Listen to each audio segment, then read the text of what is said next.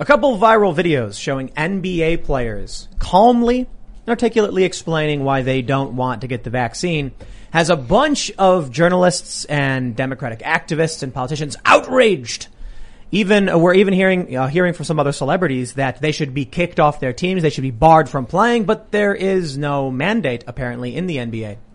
Now, I don't think we're going to see National Guard being deployed de- deployed to replace NBA players who are, are being fired. But over in North Carolina, we have the biggest, the largest mass termination of hospital workers due to refusal to get the vaccine. 175 plus workers in a North Carolina hospital. And I'm just, I just don't understand. Why are medical workers such anti-vaxxers? Why are they saying now that there's a massive portion of New York medical workers who are being who, are, who have been fired over this vax mandate? These are people who literally work the work literally work in the hospitals. Don't you think they would be the least likely to oppose getting the vaccine? Perhaps. It's just about freedom. They're like, you know, we don't believe that you should be able to mandate medical treatments or perhaps as medical experts, they have a different expert opinion, one that doesn't align with the mainstream. Well, we're going to talk about this. We're also going to talk about a lot of what's, what's going down, uh, going on down at the border because we have one of the weirdest stories I've seen. Texas Border Patrol uncovers a safe house with like a hundred illegal immigrants and the subheader says from Fox News, and they weren't wearing PPE. Cause that's what we're worried about. Cause the Border Patrol agents come to a house and there's a hundred people jammed inside of it and they're like, oh, they're not wearing COVID protective gear. Yeah, okay, we got problems. So we are being joined by a couple of journalists who are down at the border uh, recently, actually, with with some evidence of what's going on there. It's crazy stuff. Do you guys want to you want to introduce yourself, Jorge, first? Yeah, I'm a Jorge Ventura, uh, field reporter for the Daily Caller. Um, Sagnik Basu. I'm a producer for the Daily Caller. You guys were uh, down there on the ground watching what was going on. Yeah, we've been uh, covering the, the border crisis as soon as it began. We were also covering the, the Haitian migrants in the Rio and just basically just seeing this kind of whole thing just unfold little by little. And um, yeah, it's you, been crazy documented. You actually there. brought us a bag of the bracelets that the yep. smugglers, the human traffickers make people wear. Like what We'll, we'll get into all this, yeah. but you can, you want to hold one up just so people can see what it is. For those that are listening, you can't see anything, but those on YouTube, you can see. They make the, the, the, the smugglers make people wear these bracelets. Bunch of them. So we'll get into that. That's crazy stuff. We got Ian. He's chilling. Man, seeing that bracelet was like one of the most grounding, kind of like smashed into reality things I've felt in a while. Thanks. That's, that's, mm. it's busted up, man. The trafficking kids. Yeah. Yeah, I took a bunch of them because they're really interesting and they say different things. So we will get into them over the course of the show. I'm really looking forward to this because this is something that needs to be discussed it's right now stuff. for sure. But before we get started, head over to timcast.com, become a member, and you will get access to exclusive members only segments of the Timcast IRL podcast. We're actually, I think this week we're going to be launching our mysteries show, and we have a new show called The Green Room, which is the fun hangout, which we've been filming. So we're producing a lot of stuff. Plus, we have a bunch of other shows that are being produced as we speak. It just takes time. This is like, you know, it's kind of been a, been a shock how fast we've been growing. And so we have all of these pots going at the same time, but we're, we're getting there. So stay tuned for that. But don't forget to like this video, subscribe to this channel, share the show with your friends. Let's talk about some NBA because this is really pissing off a lot of people. We got the story from the Black Wall Street Times. Access is the new civil right, they say. With no mandate, some NBA players refusing COVID vaccine ahead of season. They say the most popular question that players have been asked has been concerning their vaccination status. Currently, there is no mandate from the league for the players to be vaccinated. League spokesman Mike Bass told ESPN, quote, a vaccine mandate for NBA players would need an agreement with the player association. The NBA has made these proposals, but the players union has rejected any vaccination requirement. Most NBA players are vaccinated, but stragglers remain. Roughly 90% of NBA players are vaccinated as training camp approaches, according to league sources, but tensions are growing between staffers who are vaccinated and players who refuse them. In some instances, staffers said they're upset the players aren't facing the same vaccine requirements as most team staff and referees. In other instances, staffers said they're concerned about the health risks of being exposed to unvaccinated players.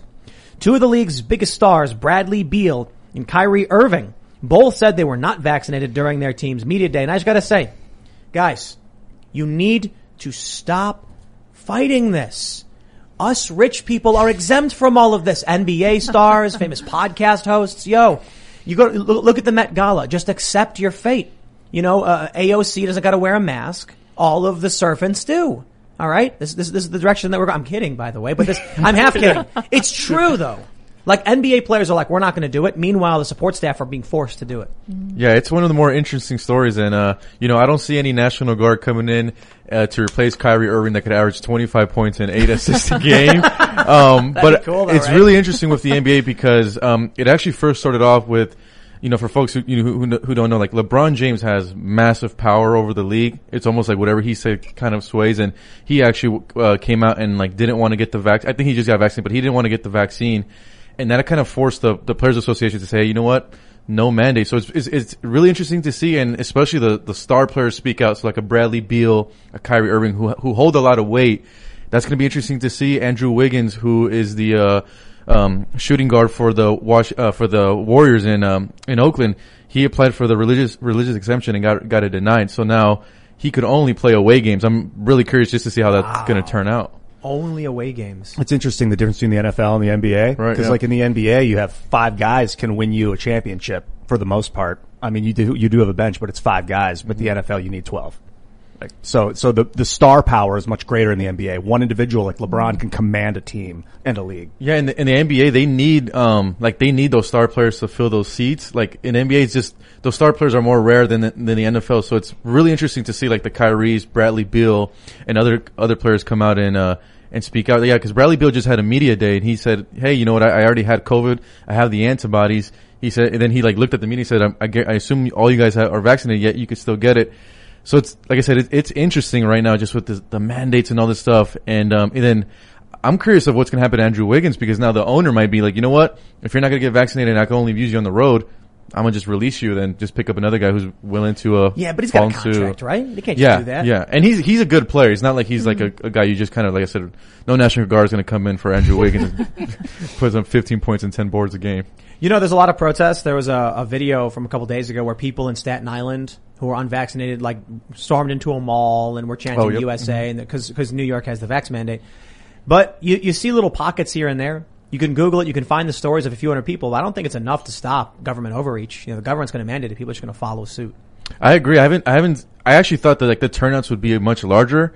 We haven't seen them now. I, I covered a few of these anti-mandate protests back in California, and um, one thing that I've noticed, at least from the protests that I covered, is the first responder community is really against the mandates. I'm talking about nurses, police officers. Um, like I said, the, the story I think to watch out right now is the LA County firefighters who are now going to be suing the county, and them they are really stepping up and saying we're not doing this. So.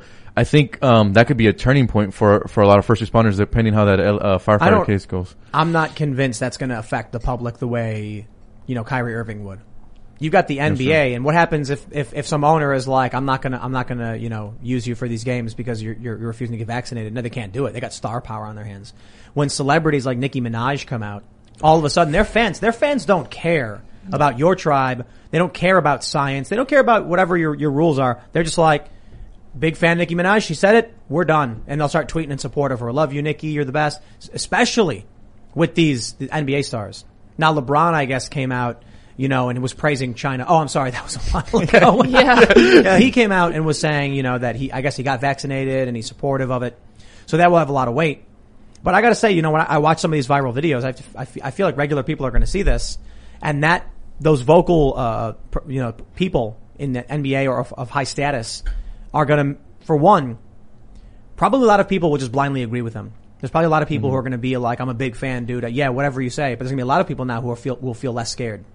They're going to be like, "If they can do it, so can I. I can speak up. I can stand up for myself." And it's really interesting to see. Uh, in in there was there were protests, there were big protests in New York. I'm surprised to see protests in New York over this. I mean, New York is a is a Democrat stronghold, but you see New Yorkers holding up signs. I kind of feel like the media is lying about the sentiment on this one.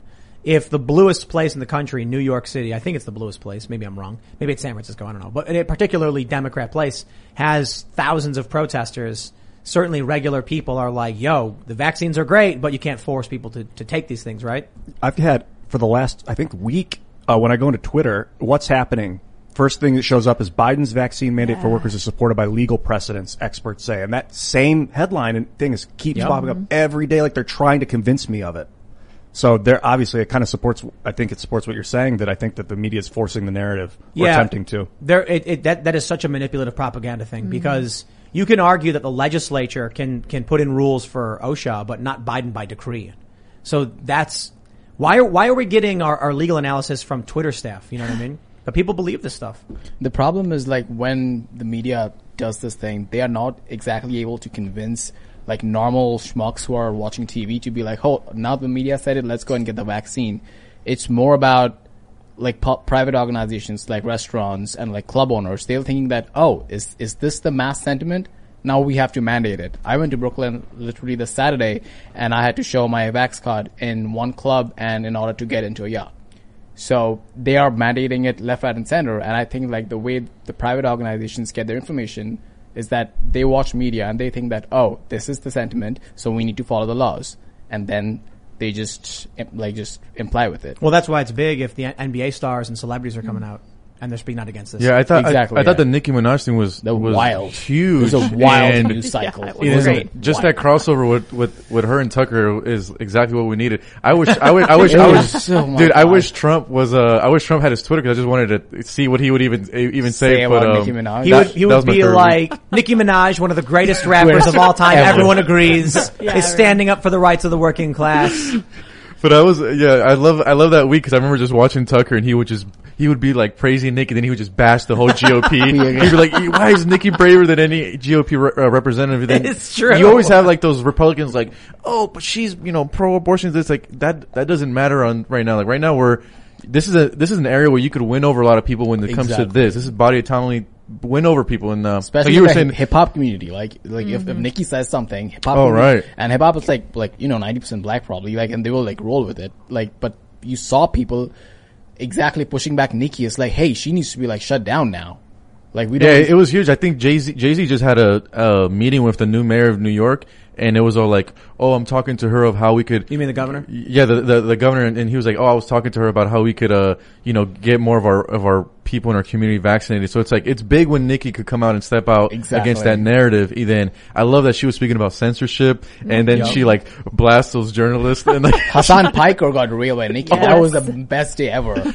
Like My- out of all people. No, my favorite thing, like the, the the reason why I was so much on the Nicki train is like if you could drive Joy uh, Joy Reid oh crazy on MSNBC, I am on your team. So I love watching Joy just freak Hasan's out. Hasan's response to Nicki was that Tucker was a white nationalist. Yeah. Correct, And I'm like- like, here's a guy who has nothing to say for this conversation. Yeah. Like Hasan Exactly. is just like if that's if, if that's his hot take for this, it has nothing to do with the issues of liberty, liberty, freedom, medical, public health. It's just literally like, well, that guy's a white nationalist. Wow, excellent commentary on the issue, nice, Hasan. yeah. Brilliant. Yeah, and then we're also seeing with uh, with the college universities, it's like even with the mandates, they're still see- seeing COVID outbreaks. Like Duke Duke University had like a, an outbreak of like over 300 uh, kids t- tested positive for COVID, and only eight of those kids were unvaccinated. So even you're you're seeing it in Duke University, you're seeing it in a lot of these universities where like their vaccination rate is like at 99 or you know 98 percent. Like I was even reading uh, Harvard just went to like online classes for three weeks, and they're like their vaccination rate is like at 97 percent. Well, here, well, let me let me let me pull this up real quick. CBS News: Kareem Abdul-Jabbar says NBA players who refuse the COVID vaccine should be disciplined. Oh boy. Oh, great. Disciplined. Uh huh. These people are insane. Get in line, boy. They're, Yeah. they're, they're they're genuinely nuts. Yeah, Stephen A. Smith too on ESPN was coming out and saying, "Oh, you need to trade Kyrie Irving." It's like that. That's that's just the the kind of world we're living. It's like you you like step out of the, that narrative and they they attack you. It's like man, it's not even about like like I said. Even the places that are we're seeing the most vaccinated rates, there's still outbreaks. Yeah, you this is what's concerning me. If that trend continues, what you're pointing out at like the, in the colleges, um, and that people keep getting these breakthrough cases after vaccination, then at what point will people say stop mandating this if it's if there's still going to be breakouts anyway? Because like like they don't mandate flu shots. You know, they you can get a flu shot and it can help you, but you can still get the flu. So Yeah, at what point cou- are people going to? have- I have two questions. They, they're they're I'm seeing all over Twitter. They're like the unvaccinated are a threat to the vaccinated, right? They're like we got to protect the vaccinated from the unvaccinated, Which makes and no a lot sense. of a lot of people on the left are saying like, you know, uh, if if if we're going to get through this, and everyone has to be vaccinated, otherwise there'll be variants. And I'm like, like the flu. Like the flu vaccine that nobody gets. Like a lot of people get it, the flu shot every year. Yeah, the COVID nineteen vaccine is the first vaccine in the world that doesn't work unless you have it too. well, no, no, no. I, I, well, I'm, I'm not talking about. I, I understand the point they're making. There'll be variants, right? Yeah. Because it'll it'll you know fester within certain communities, and then eventually can you know the, the the vaccine stops working. But we don't even do that for the flu. So what's different Right. here? Like, no, no, I, I get it. I get COVID is worse. I get it's like, you know, it's scary. People can't breathe and stuff like that. But we're not talking about airborne Ebola. Is it just like because it is novel, all of a sudden we're like, this is the one where everyone's got to get the vaccine or what? Yeah, I don't know. We're in some interesting times, and the- then we're also seeing the put the push for the booster shot. So that like the FDA just recently came out and they didn't approve it for everyone. I think they only approved it for 65 and older. oh, yeah. It's also also interesting to see how the other countries react. So the president of Mexico came out and said, "We are not vaccinating anyone under 12 years old. We're not letting big pharma play a role in this." Which I was like, "Whoa!" And, he, and he's and he's a leftist. Uh, AMLO is a, is a leftist, so he came out and, and spoke out against it. That's what I'm interesting to see is there the Pfizer's making that push to get like five and five to, to 12 year olds vaccinated. Which is like just, re- I mean, there we Yeah, haven't seen any and- data that they need it. No or risk anything. whatsoever Yeah, at that age um, group now. There's, well, we won't say no risk, but it is like very, very, very low. Minimal, yeah. And I guess the issue is they're concerned kids will get it and then transfer it to old people Old or so. people, yeah. But I gotta say, you've got the, the, the, the there's interestingly two main camps in this. There's and well, actually, at this point, I don't even think it's anti-vax. I think it's mostly anti-mandate. I think Right. most people actually agree this is it's fine, get it. But the qu- weird question is like, why are you making literally everyone get it? It doesn't it, it's, it doesn't make sense. Like, why are they forcing everyone to do it? The big thing that they're not telling you, Joe Biden comes out and he said, you know, 98% of people got to be vaccinated to go back to normal. What they're not telling you is that a large portion of those who aren't vaccinated live in the middle of nowhere. So it's like you, you can see an NBA player and ask them like, why won't you get the vaccine? And they'll say, well, I've had it before. I have the antibodies. The government should mandate this. But what, what they're not showing you when they say like, you know, a quarter of people, Biden's like a quarter of people haven't gotten it. It's like, yeah, you know, like Jim Bob who lives up on the mountain, Yeah. who's got no mm-hmm. neighbors and is a homesteader is like not going to drive into a city to risk himself during a pandemic just to get, a the vaccine that would reduce the risk he doesn't have because he lives in the middle of nowhere. They don't take into consideration rural living, homesteaders, farms, people who don't go into cities, and people who are oh, talking to their doctors and for medical reasons aren't getting it. They're just blanket saying everyone's got to get it. Yo, that makes no sense. Why would someone who lives in rural Wyoming be concerned about getting sick when they don't see anybody for six months? They're probably like, I'm not even going to see a doctor to give me the vaccine. but they include those people in all these numbers too. Yeah, and um, like in California, you know, LA County, which is one of one of the bigger counties in the United States.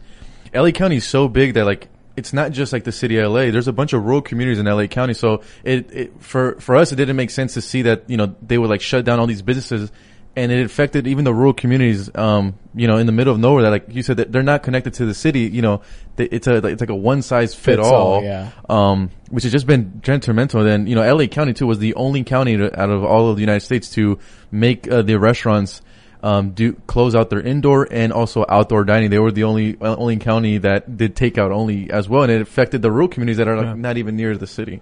So we got this story from The Hill. Sage Steele says she only took vaccine because of ESPN's sick and scary mandate. This is Wow. interesting. ESPN anchor said she only got it because of the mandate, which she described as sick and scary. During an appearance on Uncut with Jay Cutler, Steele told the former NFL quarterback Wow. that she ultimately got the vaccine so she wouldn't be removed from programming. I didn't want to do it, but I work for a company that mandates it and I had until September 30th to get it done or I'm out. I respect everyone's decision, I really do, but to mandate it is sick. And it's scary to me in many ways. I'm not surprised it got to this point, especially with Disney. I mean, a global company like that, she added. Steele has previously drawn criticism for mocking mask mandates, responding to statistics showing more, showing that, that more children have been shot in Chicago than died of COVID, she wrote. But yes, let's keep masking up our children. I'll tell you this, man. If I, if I still worked for Disney and they mandated this, I'd be like, yay, I break my contract. I am out. I'll tell you, respect for speaking out because the more higher profile people speak out about freedom, and it's not about the vaccine. I think the vaccine's mm-hmm. fantastic. It's about the government mandating a medical procedure. And I think what you see here is exact, is, is, is a really good example of how they gain power. Sage is not worried about getting the vaccine. She's not worried about side effects. It's overwhelmingly safe. I think you'll see a lot in the VAERS because of how many people have gotten the vaccine. I mean, you know, and, and so she's not, she's not worried about it. But now the government is, is, is inching us towards mandated medical procedures. I get it. A vaccine is not the most extreme of medical procedures. They're not saying they're going to cut out, you know, your appendix or anything like that. But she's, she's right. It's scary. It's sick.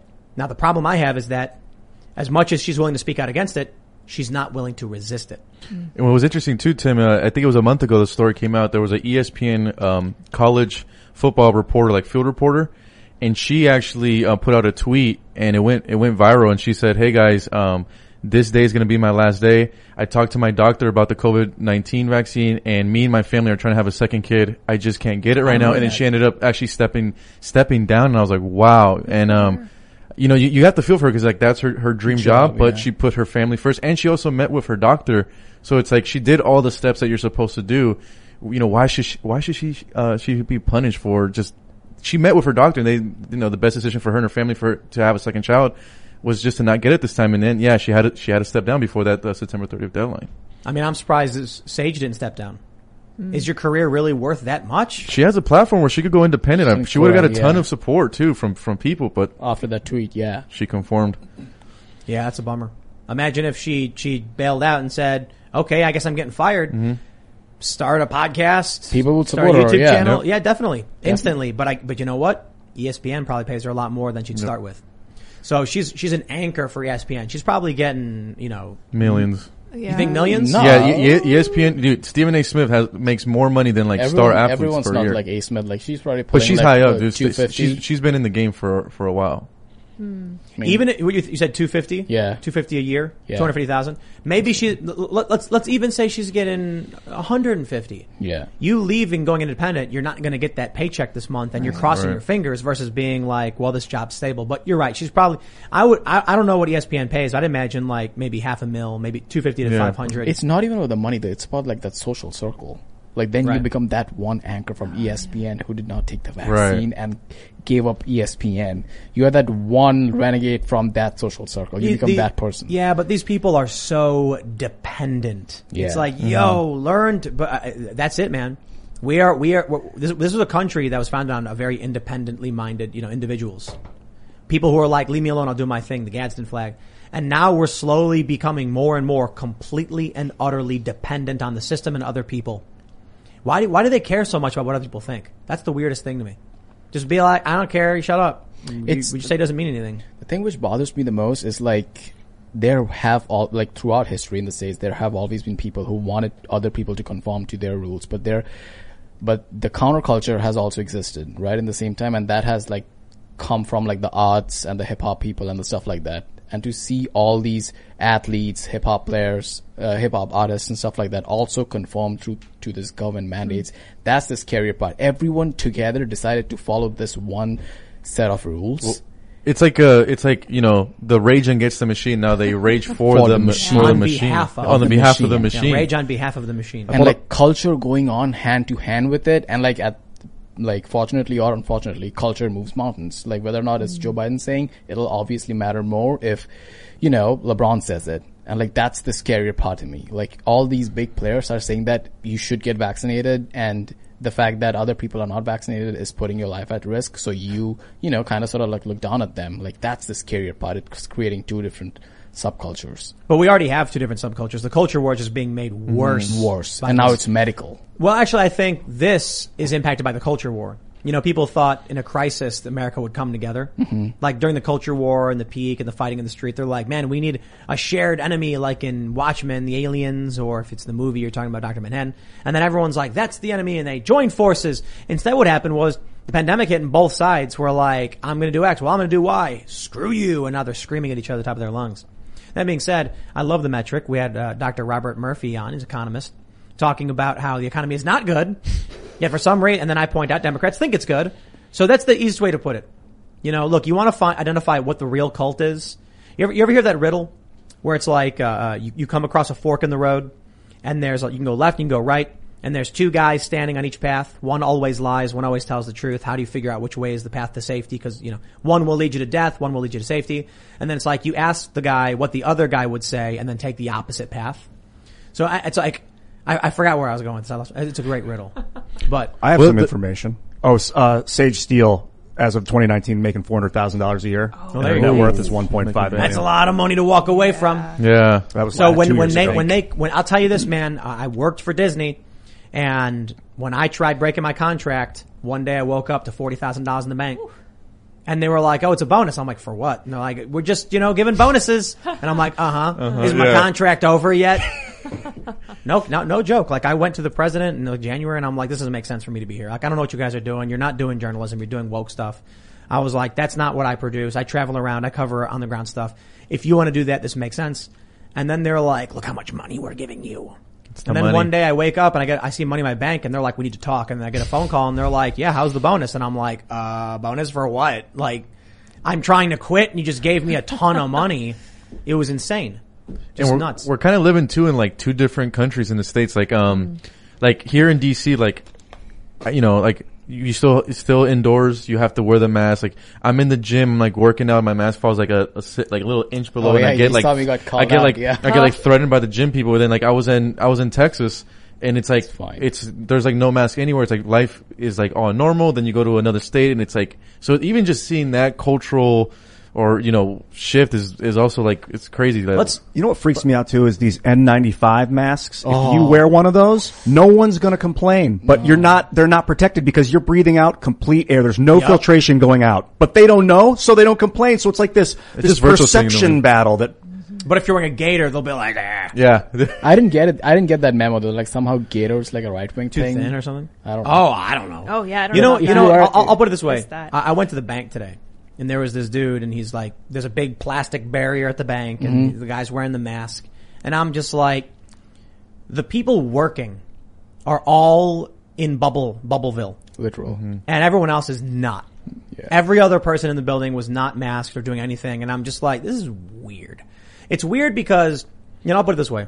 Last year, they said 15 days, right? And then we were like, okay, and then it turned, and that's what, you know, 18 months or whatever. Well, the lockdowns mostly ended, you know, over the summer, uh, or the end of spring and summer.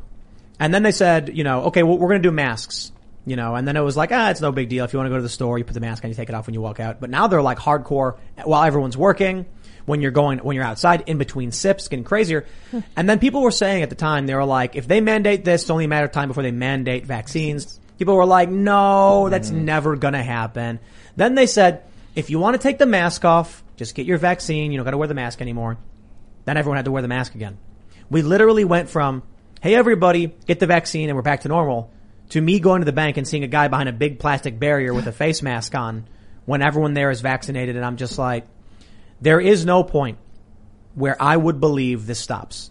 Like we had the Moderna CEO, like I said, maybe next year. Australia is building more camps.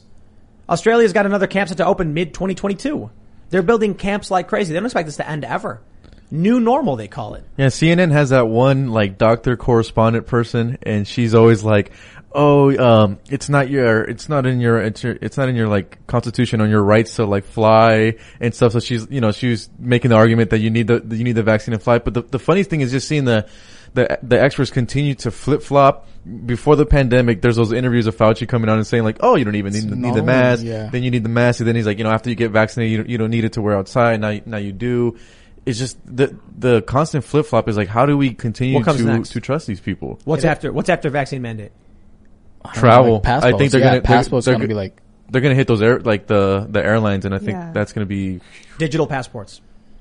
You know what gets me is is that the ph- I don't consider the pharmaceutical industry part of the medical industry. I think of it as like a you know it's a, it's a for profit business. business, Yeah. um, that makes you could call it medicine. I mean, it's definitely medicine what they're making, but doctors are it should be decentralized. Doctors is like what we built, you know, our modern system on. It, it, just blows my mind that a pharmaceutical company could be commanding this at such speed. they're gonna come. At, you have they're gonna come for the doctor soon because you could just see it like like, like for instance like that, that that doctor that spoke to that college um, football reporter for ESPN. Pretty sure down the line they're gonna they're gonna come after him because we even saw it in California. Even this is before the pandemic. This was like two or three years ago. Um, a lot of the parents were protesting this new bill where um, they were gonna limit the reli- religious exemptions on the vaccines for kids, and they they they hammered on the doctors. So that so before that the doctors didn't have a limit on the religious exemptions they could give for for, for children on the vaccines. Then the, the state came in and said you're only allowed to do five per year, and I think that's what little by little they're going to start moving on on the doctors and basically kind of force them to say just tell everyone you have to get it. Well, they're already moving on nurses. We got the story from timcast.com. North Carolina Hospital Network fires 175 plus workers for defying that's COVID vaccine mandate. Wow. They say initially 375 employees were temporarily suspended for refusing the injections, but 200, quote, came into compliance Of course. and received the medication. The laid off employees have a five day window to get the vaccine. Novant employees were given until September 15th to get the shot, uh, report, uh, reports WLNS. Workers who have started a two-dose vaccine series will have until October 15th to get their second dose to, and, and remain in compliance. The health system said. Novant workers who have been granted a medical or religious exemption are required to undergo weekly COVID testing, wear N95 masks, and eye protection while at work. Uh, this this is weird to me. It's my question: Why are there so many uh, uh, anti-vax Nurses. nurses? Because they're And I'm saying anti-vax on purpose. mind Okay. You. Thanks. Yeah, because I want to call them anti-mandate humans. Yeah, I mean, Well, but the point is, if the argument from the left is like the mandates, you should get the vaccine. What's the problem? Their perce- the perception of these doctors is they, these nurses, they don't want to get vaccinated. Why not? What about these medical employees? Are why why are they saying no to this? Is it really just like I believe the vaccine is safe, but you can't make me do it? Hmm. Is I mean, it? I, I, I interviewed some of the nurses that attended some of these anti like mandate protests, and f- from what I got was, hey, we were on the front lines of COVID. The majority of the nurses got it, already have the antibodies. They don't see a reason for it. So it's just interesting to see the uh, we're all in this together, and you're the frontline heroes, and Yeah. to now they're they're not making only it a like that, the fact that they are part of this quote unquote system, like the medical system, and like the fact that they don't have faith in this vaccine, which is supposed to be the be all end all, that's eye opening. And the second thing about it is like we all remember the time when like the culture and the media together were like nurses are the heroes, frontline workers, which is true by the way. And now they are like, you know, kind of like turning on them once some of them deci- decide to fall out of line. Yeah, I mean, I think situations like this are going to wake up more nurses, and uh, I mean, can you? I mean, just imagine that you know they've been going a whole year tell, telling them that they're the frontline heroes. We're all in this together. Then a couple months later, just you know, going to you're fire not. them and leave them on the street. All these working, they're- all those 170 people are working class. Yeah. Uh, people would take. Paycheck to yeah, paycheck we're just going to people, leave yeah. them off on, on the Nurses, street. Yeah. Can I just clarify? You said they're going to slap N95 masks on the healthcare workers. Those with reli- religious or medical exemptions. So those things don't protect outgoing air. They do not filter outgoing air, N95 masks. So what the heck are they doing? Virtual signaling. Yeah. I have all no it is. idea. When they said, when, when, when, you know, Biden came out and said, either you get the vax or you get tested weekly. That's what they're doing for the OSHA thing. And then the leftists were like, well, you don't gotta get vaccinated, you just get a weekly test. And I'm like, can people who are vaccinated still get sick? Yeah, but it's rare. Okay, so yes. Can they still spread COVID? Yes, at basically the same rate as those, anyone who has COVID. But keeping in mind they're less likely to get it. And I'm like, shouldn't you then test everybody?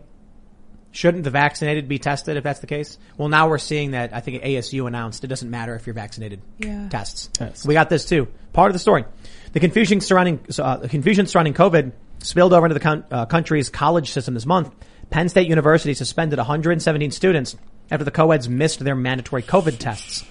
Students at University Park who are subject to required weekly COVID-19 testing and who have missed at least three weeks of testing have been notified by Penn State they are out of compliance with the university's health and safety policies and have been placed on interim suspension through the Office of Student Council. To date, 117 students at University Park have been placed on interim suspension for their fail- failure to comply, to properly comply with Penn State's weekly COVID-19 testing requirement.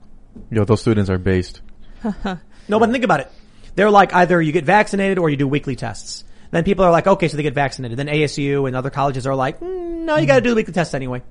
And in some colleges, uh, what they're doing is on the weekly test for the students who are unvaccinated, they're making the students pay for it every single week. So they're like, okay, you know, we're not going to force you, but we're going to, you know, What- we're going to hit you financially every single week. What happens if they like decide to like just like not take these tests anyway? Do you have do they get like forced out of college? Do, like, Yeah, they got Probably, suspended. yeah. They're going to kick them out. So like now your degree depends on it, literally. Now whether the fact You know what, man? We're we're uh, we're at a point where too many people are just permanent children. That's it. They're permanent children. These people, at these colleges, these people at these jobs, um, you know, Sage Steele. Much all due respect for speaking out, still a, chil- a child, a child who says, "I cannot survive without the nanny state," you know, uh, providing that teat to suckle. Dude, figure it out. Oh no, but I need a degree. No, you don't. Figure out how to survive. Stop being so dependent and greedy.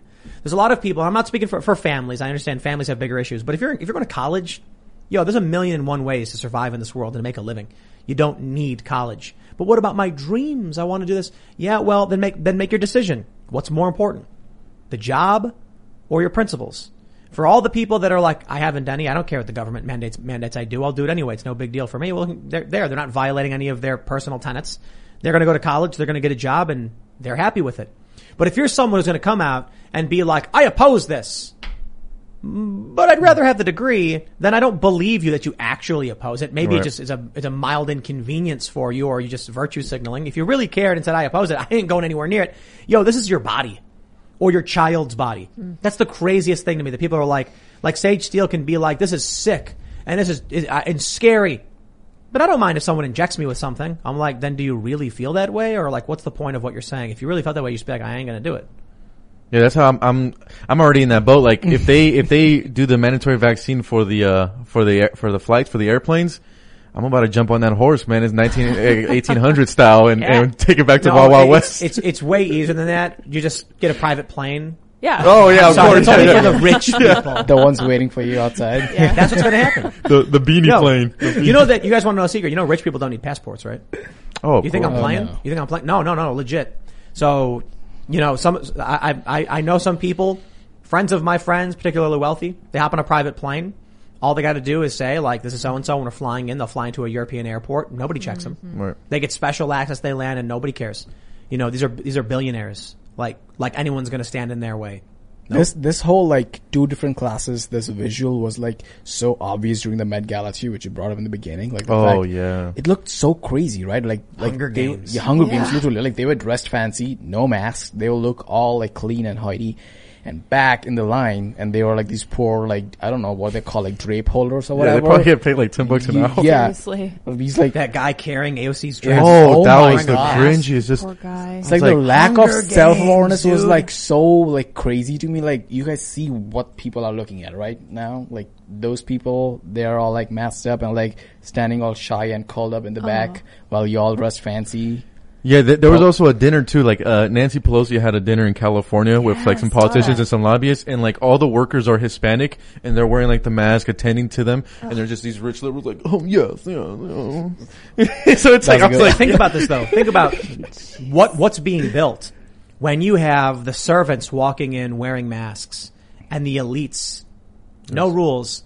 I'll tell you, it was re- I, I've been to a bunch of events for like you know like celebrity events and like you know expensive dinners, and it always was really weird to me when it's like all of these people are standing around and they're like you know eating and drinking, and then the, ser- the servant staff comes out and they're like serving you food. And I'm, I'm just thinking to myself, like, I was at, I was at a Google event once, super VIP, like high profile YouTuber thing, a few, like several years ago, maybe like six years ago.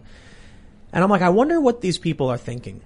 You know, like these, these wait staff that are there wearing these weird little uniforms, carrying you food and just walking around while all of the elites and, you know, privileged and, you know, higher ups are laughing and partying and you're there serving these millionaires. Like, I would never do that. I would, I would never do that. When I was growing up, I snuck into those events. You know, I would sneak backstage and be like, I'm here for the show. You know, I'm not here to, to, you know, serve anybody. And now it's even crazier that it's, it's almost like, don't look me in the eyes when you're serving me. Wear your mask. Don't you dare speak. What did someone say? Like in the Hunger Games book, there were people, servants called Avox. Avox. Avox, Yeah. yeah. And the, and the Capitol uh, elites, like they had their, they had their what, tongues cut out. Yeah. So they couldn't talk. So they wouldn't talk to the Capitol elites. And now you have these people wearing masks walking up. I, I kind of feel like that would be fun, a fun event to do. Be like, just do it in New York. And if you're a performer, you're exempt from the mandate, right? So I could put on an event and as the performer be totally exempt from having to do this. And then I would put the rules in place for all of the staff, all the people who live in New York. I'd just be so disparaging. I'd be like, you are, you are utter scum. If you're working this event, you are disgusting. Keep your head down at all times. Don't look any of my guests in the eyes, you plague rat. And then, you know, it'd be really funny because then we'll get like a bunch of performers to all just like be overtly snooty with their pinkies out and champagne, pointing and laughing and being, look at the stupid pores. they voted for this. Oh my gosh. We're great. rich. We don't have to do anything. We flew on a private plane. You think we have to abide, ab- abide by those rules? See, no one said it to these people in these, in their faces. AOC can go to this event and be like, I'm there for cultural enrichment.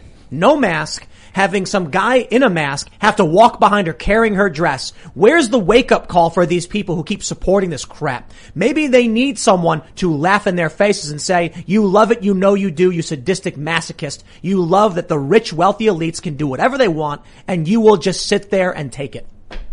we need to see the revolution, man, of the working class. Yeah, there you go. They're asleep right now. Maybe, They're maybe, asleep. maybe I really should put on an event. You know what? Maybe maybe Joe can do this, Rogan, when he goes onto the oh, yeah. Madison Square Garden because they got vax mandates. I, I, I, I called these businesses in New York and I'm like, "You're enforcing this?" They're all like, "Yes, we are. No medical exemptions." You know, maybe I should just book a venue in New York and then just take mm-hmm. all the time on stage to mock and belittle the establishment. I'll be like, "Look at you guys. You guys are losers. Pathetic. You wish you were rich." Yeah, but we, we, we don't have to abide by any rules. Look at me on stage. I can do whatever I want. You can't do anything about it. When I leave, I'm going to be getting on a private plane where I don't got to follow any mandates or any masks or anything because that's what it means to be rich. Not like you, you poor little plague rat with your garbage establishment. Follow the rules for the edict of the mayor. Someone needs to say to their faces. Maybe get them riled up so they can start saying, I demand my freedom and don't disrespect me. America used to be the country where you could be a, a, a piss poor drunk in the gutter and see the mayor walk by and be like, screw you, mayor. I don't give a damn. And we had free speech. Now's the point. Now we're, now we're a nation where the people are like, but the mayor said I have to do it. oh, poor baby. The mayor said so. I guess then you have to just do it. And so long, you mentioned this earlier, so long as everyone feels that the public demands it, they just do it. What happened to the Americans who are like, get off my property? I guess they don't live in cities. I, I think that we do need an event like that, Tim. I think you need to put that on because that's the subtext. When you look at the pictures from the Met Gala, that is the subtext and that is what they're telling you. They're telling you that if you don't make as much money as AOC, Right. if you don't have as many Twitter followers as some of those people, you deserve to wear a mask. And they don't have to because they're just better than you. But no one gets it through their head. No one thinks about it that hard. They just take it for granted. And they're like, oh, it- this is is it- fine. This is the way things are. Now, now I just got, I got a question, right? The, the, the people who came to the Met Gala, New York City is under a mask mandate. Yep. How come AOC wasn't obligated to, uh, uh, I'm- sorry, I'm sorry, I was wrong. It's a vaccine mandate. Vaccine The mandate. vaccine, not- not the mask mandate. No. Okay, so I was wrong on that one. Okay. But they, they all were vaccinated, so I, I'll walk that one back. Yeah, so either way. But the exemption they had were like, you know, they were like posing for the camera and then you gotta show off yourself. So I guess like you don't have to like, you know, follow the mask. Right. But at the same time, like people back holding your drapes have to. Maybe what maybe what needs to happen is we need to take it one step further and like put on an event where we not only insist that everybody wear a mask, but they should also wear like a red dress. Oh. You know, they should all be wearing. It should all be women. They should all be wearing red dresses. They should like like handmaids. Handmaid's Tale. Yeah. Yeah, yeah, yeah. and then be like, "What's what's what's wrong? It's a beautiful red dress. Wear your mask and don't look me in the eyes." Call it an Has it- interactive art piece, and then you just be, belittle them for an hour, and at the end be real nice, and like shake hands when you're done, and be like, "Oh, it was all an act." But they No won't way. know that. They won't know that. You on live stage. here. You voted for this. You can leave New York at any time. You love it and you know it. Each and every one of those people, they Yeah, it's avant-garde. want, they want to be, to have the boot on their neck from, Yep. from people like de Blasio. Cause if at any point they didn't, you can walk right out of that city. So why don't they? poverty. Well, actually, maybe you can't walk out. There's no walking bridge that brings you to Jersey. New York, no, you gotta drive through those Jersey drivers. Yeah, Right. You got the tunnels. You gotta face it. Yeah. There's no walking tunnels or bridges to get out of that place, huh? You Take find the a way. subway.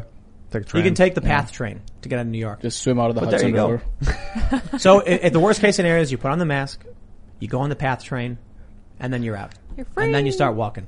But people want to be there. You know, I'll, put it this way. A lot of people are like, I can't move, I don't have the money to do it, and I'm like, what, what you're really saying is, with all due respect, the comfort of your apartment, the job you have in New York, is more valuable to you than risking it for your freedom. For me, I feel the opposite. I had an apartment in Chicago. I just got up and left. Got a ride share to California and had no plans. I was like, because my freedom, life, exploration, adventure, discovery was more important to me than stability. So for, for most of these people, they're like, I'd rather be safe than free. Not me. And that's the thing. America used to be a country of I'd rather be free than safe, but now it's, you know, too many, I guess the cities are almost entirely safe over free. Yeah, I was I was pretty shocked because in the beginning of the year I was spending some time in California just interviewing, uh, you know, parents who are having struggles with their with their children with with with the mental health and kind of what you were saying too, Tim is like when I would speak to those parents, they were like, "Hey, my kid's mental health is so important to me. Like I'm literally selling my house now. We're going to Utah. We're going to another state." And I remember too when we were interviewing, you know, all those kids and documentary thing. I mean, all these kids couldn't play in sports. They were, you know, shut down, lockdown. Yet you turn on the TV and the Dodgers were on. You know, Tom Brady was winning the Super Bowl, and that's what pissed off a lot of those like parents. But I've I've met a lot of those parents that said, "I'm done with California. We're selling this house. My care, my kids' happiness is way more important than this." And then I would follow up like, "Hey, how's you know how's your first month in Utah?" They're like, it's everything. Our, our kids are smiling again. They're playing. You know, we we we, we got our life back. Yeah, And- again, like so, like it's going back to our previous topic. It's like two different like countries, Right. right? So if you, you know, if you desire safety and that bubble, you know, live in California. If you desire freedom, go to Utah, I guess. So like that's the whole thing. Like whether like whatever you choose, there's a place for it, right? Like Yeah, there was this. Uh, there's a writer. His name is Alec uh, Mc, McMillis, and he actually did a great article where he compared the state of Texas and New Mexico, and he looked at the kids who played football. So in Texas, they were wide open playing football. New Mexico, they were completely shut down, and the suicide rates of those kids skyrocketed. Um, just and he said this is just comparing like those just those just those two states, states, and yeah. seeing the amount of kids in New Mexico that ended up, you know, killing themselves, and you know during during the lockdowns. And he really did a great piece of just analyzing both kids on each uh, side. And I'm I'm talking about kids that were like, you know, you could be living in New Mexico, like bordering Texas, and you were completely shut down. Yet, like 12 miles away from you, they're playing football on Friday nights. They have that normal life, and he just kind of did a comparison, and it was something I've never seen before. I think in, in Las Vegas, they had a Clark County, they had so much, they had so many suicides from the students that the like, like the superintendent came out and said, we have to reopen immediately. It's an emergency. And, you know, we need to bring those conversations back as saying, you know, the mental health impact, um, on these kids is like, it's like everything. It's No, everything. it was like a literal single dimension analysis. Like, hey, this is life saved versus life's not saved. That's all we care about. And that's the only rule we need to own. That's the only barometer which matters here. Like nothing else matters. It doesn't matter if you lose your job. It doesn't matter if your kid's mental health is down in the gutter. It doesn't matter if uh, you're a single family, single fa- single income family. None of those factors matters. The only factors matters is whether or not that total number of lives saved versus life not saved. Like that's not a way you run things, let alone make policies based on it. Listen up. I won't sugarcoat it. This is the longest cold flu and allergy season we've ever seen, but we're not alone. We've got Instacart. Sure, you may be a coughing snot faucet who just wants mommy, but you're not giving up! Not when cold medicine, fragrant herbal teas, and honey shaped like bears can be delivered through Instacart in as fast as 30 minutes! Now let's go win the sick playoffs! Daddy, I just want my soup. Oh, sorry, Sport. App says it'll be here in, in a few minutes. Hmm, Instacart for the win. Yeah, I think, and I saw there was another great uh, reporter, Lucas uh, Thomason. He put out like the stat of like in the military, it was like military members that died uh, of COVID nineteen. It was like very low, it was like 20, 30. and it was like military members in that same period that died on suicide. It was like 500, Boom, 600. yeah. And just making those comparisons, kind of like what probably Steele was, Sage Steele was doing was the comparison with the Chicago kids and the, and, and the, and the COVID. It was, yeah, I mean like, And they don't talk about obesity either. oh yeah, that's, what I was, I was That's gonna say that too. 30, 30.2% of hospitalizations are, obe- are obese related. Just in general of Yeah, all. of all of them, according to the CDC. Yeah, it's funny because you you know you could watch the CNN and they'll be like, "Oh, we're all about health and get vaccinated," and their commercials are like shoving pain pills down your throat and all these things. It's like, yeah, Eat sugar. you can- now take this high blood pressure Yeah. medicine to counteract yeah, the it'll, negative yeah, it'll be a commercial How like about- take this pain pill. Then like the next commercial would be like, "Did you take that pain pill and you are getting these side effects? Call this number." Too, yeah. Think about a fast food meal for just one second. You got a burger, fries, and enough sodium to give you, you know, probably 200 to 300% your daily sodium intake. Lots, lots of fats and sugars and salt. So what do you drown it out with? Caffeine. You get a big psychoactive stimulant along with your depressing meal to balance it out because you're eating all this garbage that makes you go, mm-hmm. "Grr." yeah, So what do you got to do? Psychoactive stimulant picks you right back up. Man, Cycle. Talk about just burning yourself out with garbage. I always thought it was funny. You know, that, that we have soda everywhere and like a lot of sodas have caffeine in it. And I'm like, this says a lot about our diet. We feel bad. We're sluggish and unhealthy. So we, we, we just, we have a legal psychoactive stimulant in all of these drinks, caffeine. You can buy caffeine pills and caffeine gum. Mm-hmm. Like, yeah, there's something wrong with us if you got to be doing that. Maybe you need to be exercising or doing something. I don't know. yeah. Like the the CDC or no health director ever came out and says, "Hey guys, we are the fattest country in the world. This We're is not. what you, or this is But- what you could do." Yeah, Wait, this we is, are not the fattest. This is not the fattest country. I'm pretty sure Lebanon is. well, we're up there. We're up They, there. they, but- do have, they do have really good food though. Lebanon. But they never, they never just, but they never just came out and said, "Hey guys, something that could probably help is just you know 30 minutes of exercise a day. Get you know get some sun in you." Oh, no, they kept, else matters, yeah, they no. kept they kept all that info on like on the down low.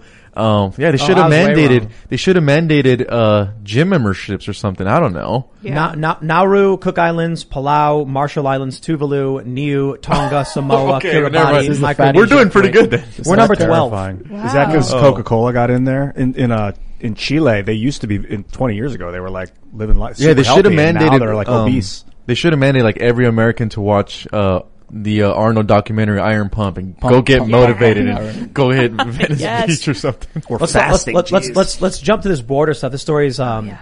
the subhead on this story made me laugh. From Fox News, Texas Border Patrol agents discover stash houses packed with nearly 100 illegal immigrants. But wait, none of the apprehended migrants were wearing personal protective equipment. Uh, good, good, good job, Fox News. Sam, you sure I not, that's not the Babylon Bee? It's Fox News. That's what it says. They, I don't, I don't know uh, wh- why they brought that up. Uh, CBP said none of the migrants had been wearing PPE. Oh my God. Agents provided them PPE and they were medically screened before being processed. How? Yeah, you'd think this was a Babylon Bee. CBP has not said one of the migrants tested positive for COVID nineteen. So. The story here should be that they found 100 illegal im- immigrants in a, in stash houses, but for some reason it's turned into like PPE. I guess when you drive a narrative so hard, you got people distracted. I mean, look that Gabby Petito thing. Where when I when, when I was out, I know it just I don't even care. I was talking to this guy earlier, and I was like, "Well, we're doing a new show. It's like mysteries, true crime, paranormal." And he was like, "Oh, so Gabby Petito?" And I was like, "Never." Wait, not- why not- not? I want to know. I'm curious. Why not? because for one, the story is about a missing woman. Correct. There are probably 300 missing women Many right now with tons of news stories. Secondly, we know that she's not alive. Mm-hmm. And that means the missing women who are alive could use some news coverage so perhaps we can find her or them while they're still alive. Also, this guy involved in the story, apparently there's evidence there was, you know, cross domestic dispute stuff. And I'm like, hmm. okay, look, by all means, report the story like you'd report any other story, but this obsession with it, that's like people just started pushing all these stories nonstop about what's going on with this one guy. And I'm like, there's probably one of these women, serial killer, hitchhiker, murderer, kidnapper. This is a guy who was in a domestic dispute where apparently in one video she was like admitted to hitting him and then he hit her and then who knows what happened. I don't know what happened. I'm not gonna pretend to know what happened. But it's just one story that they're giving all this attention to. And now here we are talking about it. I don't care. I think my favorite part about that, Tim, is seeing it with like all the all the liberal media came out and was like, "Oh, this is a missing white woman syndrome," Oh, and they're like, like there's, "There's we have like every month or every day 300 indigenous women go missing, and and they don't get the attention." I'm like. You're the mainstream media. You you're do it. supposed to do that. You- yeah, you like, wait to a minute. Yeah, You you, get have the platform to do that. And they're the ones who don't do it. It's like the Spider-Man meme. Yeah. and then Brett, who who works here, made a good point. It was like, didn't people nearly burn down the cr- country because a black man was killed? Mm. And I'm like, yeah, this is just it's it's it's the stupidest trash ever. You know, to a certain degree, I understand what they're saying with missing white woman syndrome. They're wrong though, because there are a bunch of missing white women who are not mm-hmm. Oh, getting covered. there was a Yeah. video of Petito with her nipples poking through her shirt. That's why. It's a bunch of like young, oversexed guys pushing this narrative. no, also, bro, like, bro. I hear what you're saying. Yeah, it's disgusting. But you can Google search missing women and find a bunch of. but that's why this women. one got No, you can find a bunch of other attractive young women who are still alive and missing right now. with video of their nipples poking through their shirts. Yes, Ian. Yes. Well- that's why I'm saying this is a stupid story because she had some Instagram I- I followers. think it was and also- the I media chose to push it, I- and then everyone else having nothing better to do were like, I guess I'll talk about it too. Well, Yeah. they, one thing they had better do was take the spotlight off of the Afghanistan surrender. Oh yeah. That was like a week after that. yeah, but there think were a that's- lot of other stories. I mean, the Yeah. border crisis. Yeah, there's always something. There's always something. It, it, This no, is it's- what I mean. People love it because it's there's a lot of young men in this country and a lot of missing missing relationships. And you see a hot girl on TV, it's like, man, does that draw people's There are there are probably hundreds, Yeah, there's of women of of the those. same age and same everything with oh, videos. Maybe it's like the right place at the right time kind of thing. No, it's They're just- like this one's good. Sure, sure. It went viral on TikTok, and then the media was like, "We'll roll with this story," and Yep. it was it was meaningless and nonsensical. So we got a real story that I don't want to deviate from, where we've got stash houses full of illegal immigrants, and so I'm like, I'm gonna talk about that. I don't, I don't I'm not gonna talk about one missing person Right. when there could literally, I could, I could talk about other missing people. How about all the people being smuggled by human traffickers? Mm. there you go. That's not the news. You got to get a video on them. That's it, man. People like There's they, tons of they believe what the they see out of sight, out of And- mind. video. And yeah. put it on put it on TikTok. Just That's go on my Twitter. viral. We got the video Yeah, yeah. of, of, Of all the- the people being smuggled. Yeah, smuggled into the country at, at record numbers, and And You some know, of these they, kids they don't make the news. These kids are used. Mm-hmm. Mm-hmm. So some some smuggler will take a child, kidnap him, and then they'll use it to cross the border and say it's my child. Yep. And then as soon as they cross the border, they throw the kid and they walk away. Or they return Or him. they'll return the kid and give it to somebody else, and this kid has no idea what's going on. It's just being used as a trafficking tool, so that bleeding hearts can be like the poor baby. We should make sure they're unified with their parent. And you're like, that's not the kid's parent, dude. That's a smuggler per- trying to c- circumvent the law, claiming that kid is theirs. Well, we don't know that. That's that, that that's the problem when they talk about child separ- separation. They just make up. Oh, Trump was so evil. He separated parents from their you know from their kids. How do we know those kids are related Right. to those With old parents, people? yeah. We don't. Even even last night, Tim, I was in Roma, Texas, and we were documenting the uh, the human smugglers bringing in these these Nicaraguan migrants, and there was one man you could you could tell he had a, he had a little little boy with him. You could tell that he wasn't the dad. He was grabbing him rough, and when we had the cameras out, he was just acting really frantic and, and, and nervous. It's like we're watching in real time, and you know where's the media? This is a, this is what we're seeing at the border is impacting brown and, and black lives. Um, at a record record number. All the all the, the human smuggling, the, the trafficking. Like I said, uh, July and August is the first time in Border Patrol history that back to back month over 200 apprehensions. I mean, you can only imagine all the kids. And like I said, we witnessed it last night. There was this man just grabbing this kid, almost like manhandling him, and I'm like. Yo, I mean, look what's going on. And Border Patrol is like, we know, we know, we know what's going on. Um, there, that's not, that's not the dad. Um, and that's happening every single day. And when, when we're down there documenting the human smuggling, one thing that I always come to mind is like, this is just a little, Little bit. part of a border that we're able to see. Could you imagine the, the rest of it in Arizona to New Mexico and Texas? And it's happening every day. It's become like the new normal over there. Like over there, that, that Roma, Texas, they're used to having the wraps drop off kids, um, sex traffic, human smuggling. Like I said, they had those, those bracelets. So you could, you could keep track with the, with the proof of purchase. And that's not making the news. That's not making, uh, the headlines. That should be like our, our top thing. Like we actually have a humanitarian crisis at our border. I don't know if, if the rest of America just, you know, just because it's the United States, you know, when th- people think humanitarian crisis, they think, oh, they think Yemen or the Middle East, but we literally have one here at the southern border and it's happening every single day. It's happening right now while, while we're speaking. to some extent, like people are like desensitized to it. Like since like it, the drum was being beaten since like twenty whatever twenty seventeen. Like the first like Trump puts kids in cages. That was the first time when people were like, "Oh, there's an actual crisis at the border." And then from there, it's like today, it's like Oh, it got dropped. just get dropped. It's like it's like different group of people. Back then it was Mexico. Now it's like what Haitians. And I was speaking to a border patrol agent in these uh, in these border facilities, right? They're they're in these rooms what they, that they call pods, and these pods they're only meant for like eight migrants at a time. Yeah. Border patrol agent was telling me Stuffing people there's like there. 400 people in these eight person pods each, stacked on against each other. many?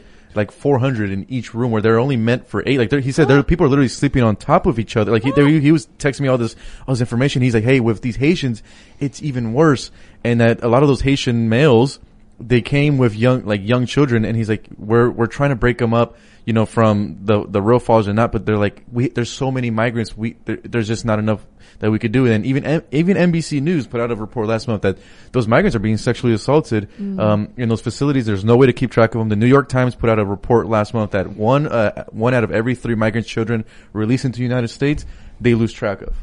Biden was smuggling kids across the United States. Remember that story? yep. There's video of it, and that stuff just disappears. And the funny thing is, Joe Biden's approval rating didn't take a hit from it. nope. Can I see one of those wristbands? Well, let's let's let's let's. Can Well, I, can I have one of those? Are you giving? Can I have one of Yeah, those yeah. to keep? Thanks, man. This is this is it. If you want to remember, I want to remember this.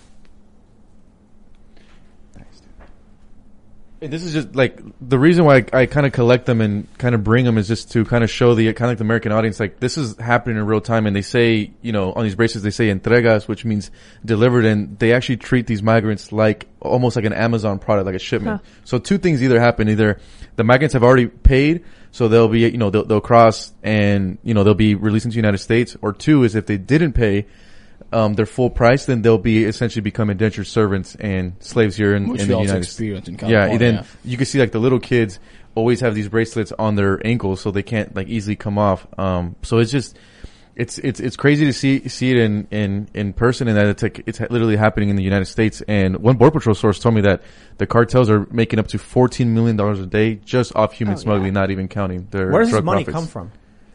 It's the cartel money. Like It's, yeah. No, no, no. Well, the cartels are really, migrants have are in the no, no, cartels. no. The the cartels are really smart. Is when they get connected with these migrants, these, these huge caravans, is they all the majority of like the Central Americans they already have family in the states. So what the cartels do is they they connect they get connected with the family in the states and they make them pay the five thousand, six thousand, seven thousand dollars for that fee. So it's very well organized, and the people back in But the where, states, where do they get that money from? the, the the family in, that already already lives here in the United States. Oh, okay. Yeah, like so, So, they like, send their money back to the yeah. people. So instance, like I'm, I was interviewing a couple Salvadoran families that like they had to pay a coyote like seven thousand dollars to get like their cousins here to the border. So like the the the the cartels are smart. They'll get connected with the family members back in the U.S. They'll make them pay the fee because they have the money, and that's how they kind of organize and get here. And like I said, and and if they don't pay the fee, they essentially become indentured servants, and that's something that me and Sonic got to see firsthand. We just, um, you know, spent like two months in Cal- Southern California documenting these cartels who are coming into that area. They're starting up illegal marijuana grows. So usually when, you know, when people hear illegal, you know, marijuana grows, it's like, oh, what's, what's the big deal? It's just pot. It's just like two hippie dudes in the middle of nowhere listening to reggae. But what's happening is that these cartels found out that in California, it's so rural, these deserts, they start up illegal ma- uh, marijuana operations and then they'll smuggle the, the migrants from South Texas and force them to work those marijuana Oh, grows. wow. And they'll arm them because out there they're having literally cartel battles between other cartels and other migrant groups. Me, me and Sagnik got to, um, we got to be embedded with San, San Bernardino County, um, their marijuana enforcement team when they, they when It they went sad. to raid. Yeah, they went to, to, to raid a, a marijuana grow that was operated by the Chinese mafia. And when we were, we, when we got there, the, the people who were working the, that grow were Chinese, uh, Chinese nationals that were smuggled into the, through the southern border, undocumented. And they were crying when they got arrested. I mean, these are people who are literally working off a debt. They have no idea. That's what's their way going of on. paying back to the cartel members by putting their hours in in these marijuana grows. And but the problem is like the, since the cartel knows like they are like kind of the kingpin, so like they are not involved in the ground to ground. So anytime raids happen, the people who get arrested are these undocumented immigrants, uh, immigrants, and this is like a whole system. Like, hey, you come into the border, and if you're if you are already paid into the system, well and good. If you're not paid, the way you put work in is by basically infiltrating these Californian deserts and by growing marijuana. And not only that, there is like cartel turf wars between different different cartels because there's Mexican cartel, there's Chinese cartels, there's Armenian cartels. So it's like a whole racket. Armenian and Chinese down there in Mexico. Cor- No, in. California. In California. Wow. And In they were- California and desert, and Yeah. we saw all three. And yeah, so when we were out there, we um we discovered that there's an Armenian crime organization, the Chinese mafia, and Mexican cartels are all fighting in Southern California for these large desert properties. So when I was out in um you know I was covering the border early with the crisis, I met. I met Congressman Mike Garcia, who represents District District 25 in California. So for the, for those who don't know, District 25 is a purple district, meaning it could swing Democrat, it could swing Republican. That was the It same. was what's her face? It, it was Uh, it was the district that Katie Hill Katie had, Hill, but then Oh, yeah. she got Sheesh. caught with three That seven her staffers. cycle. But what, what happened was is that Mike Garcia won in that special election by less than 500 votes. And then a year later into him, you know, serving for Congress, he has now this cartel issue. So when I met, you know, Congressman Mike Garcia, I was like, hey, Congressman, like, you're the only representative from California, like, in South Texas. Like, how come you're out here? He's like, hey, we have a major Mexican cartel human trafficking, human smuggling problem back in my district. The crazy thing is, like, um, Mike Garcia's district is where my hometown is. So I was like, wait, back in, you know, like Palmdale, Antelope Valley, like, we have a cartel problem? He's like, yeah, you got to come see it for yourself. And that's when I called Sagnik. I'm like, you know, we need to do a full investigation, find out what's going on. So we went deep dive and went into like the cartels, the, the human smuggling. We even got like a little spy drone that we would fly over the grow ops. And, you know, there's just so much also layers to this. And what, what kind of really opened up the floodgates was that in, in California, they, they passed Prop 64, which legalized cannabis statewide, but it downgraded um, illegal cultivation from a felony to a misdemeanor. And now the cartels kind of opened up this this black market business and are just dominating. And then what helps them out in LA County is they have a, a very progressive DA, George Gascón, who I mean doesn't even doesn't charge anyone at all. And it's just it's kind of crazy. And this is all resulting from the southern border. Well, so so what's up with these Chinese cartels? Are they, like how are they getting in? What are they doing? So they're essentially same way as the Mexican Mexican cartels is they're start they buy property, start up illegal grow ops, and they'll smuggle their own Chinese nationals through, Through Mexico. through Mexico, Through Mexico. and up and up to to California. Like I said, I was I was shocked till we we, were shocked because we were like, "Hey, these are not Mexican people." Like we walked in, so the sheriff was like, "Hey, uh, so we got some, we have a raid coming. Do, do you want to shadow us?" And we were like, "Yeah, let's do it." And we followed them, and once we pulled up to the to the grow, we saw the grow. There was like huge, huge, huge marijuana plants getting confiscated, and then we saw like four people like handcuffs on, sitting outside waiting to be like put into the car, and then we just peeked in, and they were like clearly not Hispanic, and then we were like, "What are the Chinese?" people doing here? And they were like, oh, even they are smuggled through the Mexican border, uh, through, through through the southern border, and like that's the gateway. Yeah, Ed Calderon was on the show last week, and he said it's like an open joke around the world that anyone can get into the U.S. through the Mexican border. They just go to Mexico and then they, up they come. I mean, they're right. They're right. And I think when pe- when these cartels or these human smuggling groups look at the, what happened with the Haitians, the, it almost you know we're we're giving them a better argument because they're, all they can say is, "Hey, you just go up to the U.S., you claim you're a family unit, you, we will push you in a caravan." Correct. They can't handle it, so they're just literally gonna process you really quick and release you into the United States. And we even did interviews, Tim, with with these Haitians um, outside the airport, and I was like, "Hey, th- you know, were you tested tested for for COVID nineteen before being released into the public?" Nope. Of course not. Oh, yeah. Not only that, It's a they were treating the whole system as like a win. Like they were like, "Oh, we did send back the single males, but we kept the families." I'm like, "Okay, are these families though?" So like this, But there's no way to ver- verify if they're if they're family. So yeah, the, I mean, like I said, this is all resulting from an open border. It, it has really a, a lot of consequences, even for just regular American workers. This, this big corporations love the open borders because it keeps their wages down. Yep. And I mean, you just get hit all angles. So yeah, me me and Sagnik went. Like I said, we did a deep dive.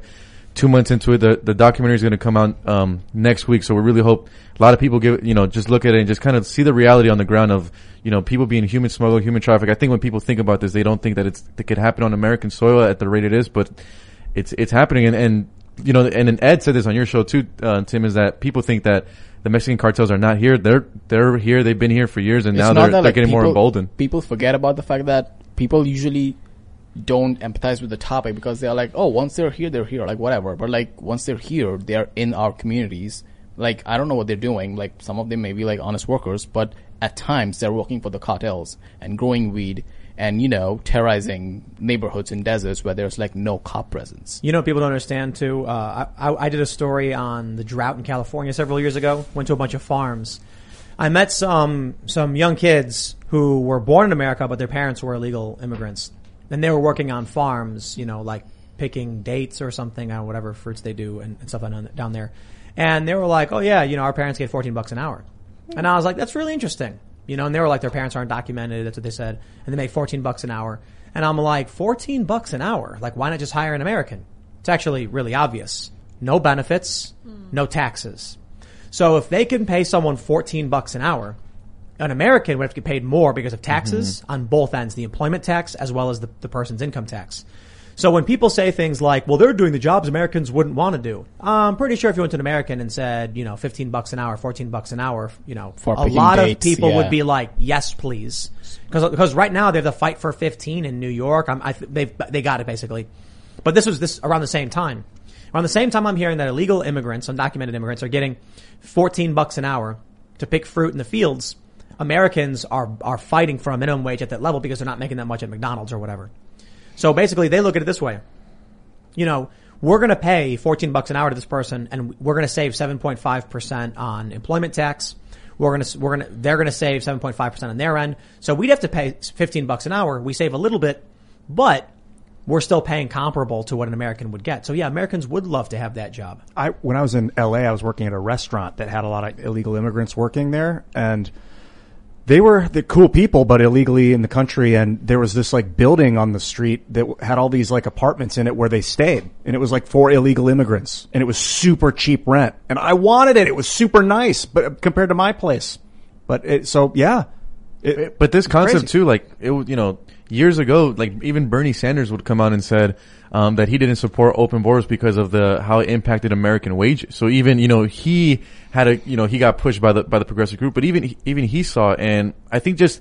You know, we got to take out the politics and just say this is It's an like American, thing, yeah. this is an, an American problem that we're seeing, and right now the people who are suffering the most and being taken advantage of are these like legit family units or these innocent, you know, people that are living in these countries that are getting sold this dream of like, hey, you just come to the U.S., you gotta get temporary protected status. The, the time is to come now. The Biden administration put that signal. I remember during that campaign, Kamala Harris had that, that famous quote that went viral was like, you know, if you come here and illegally, we're not going to deport you. That's inhumane. We're going to be the more hum- humane organization. I mean, just that little quote you just gave the cartels. No, the, no, Biden ammo. said come to the border.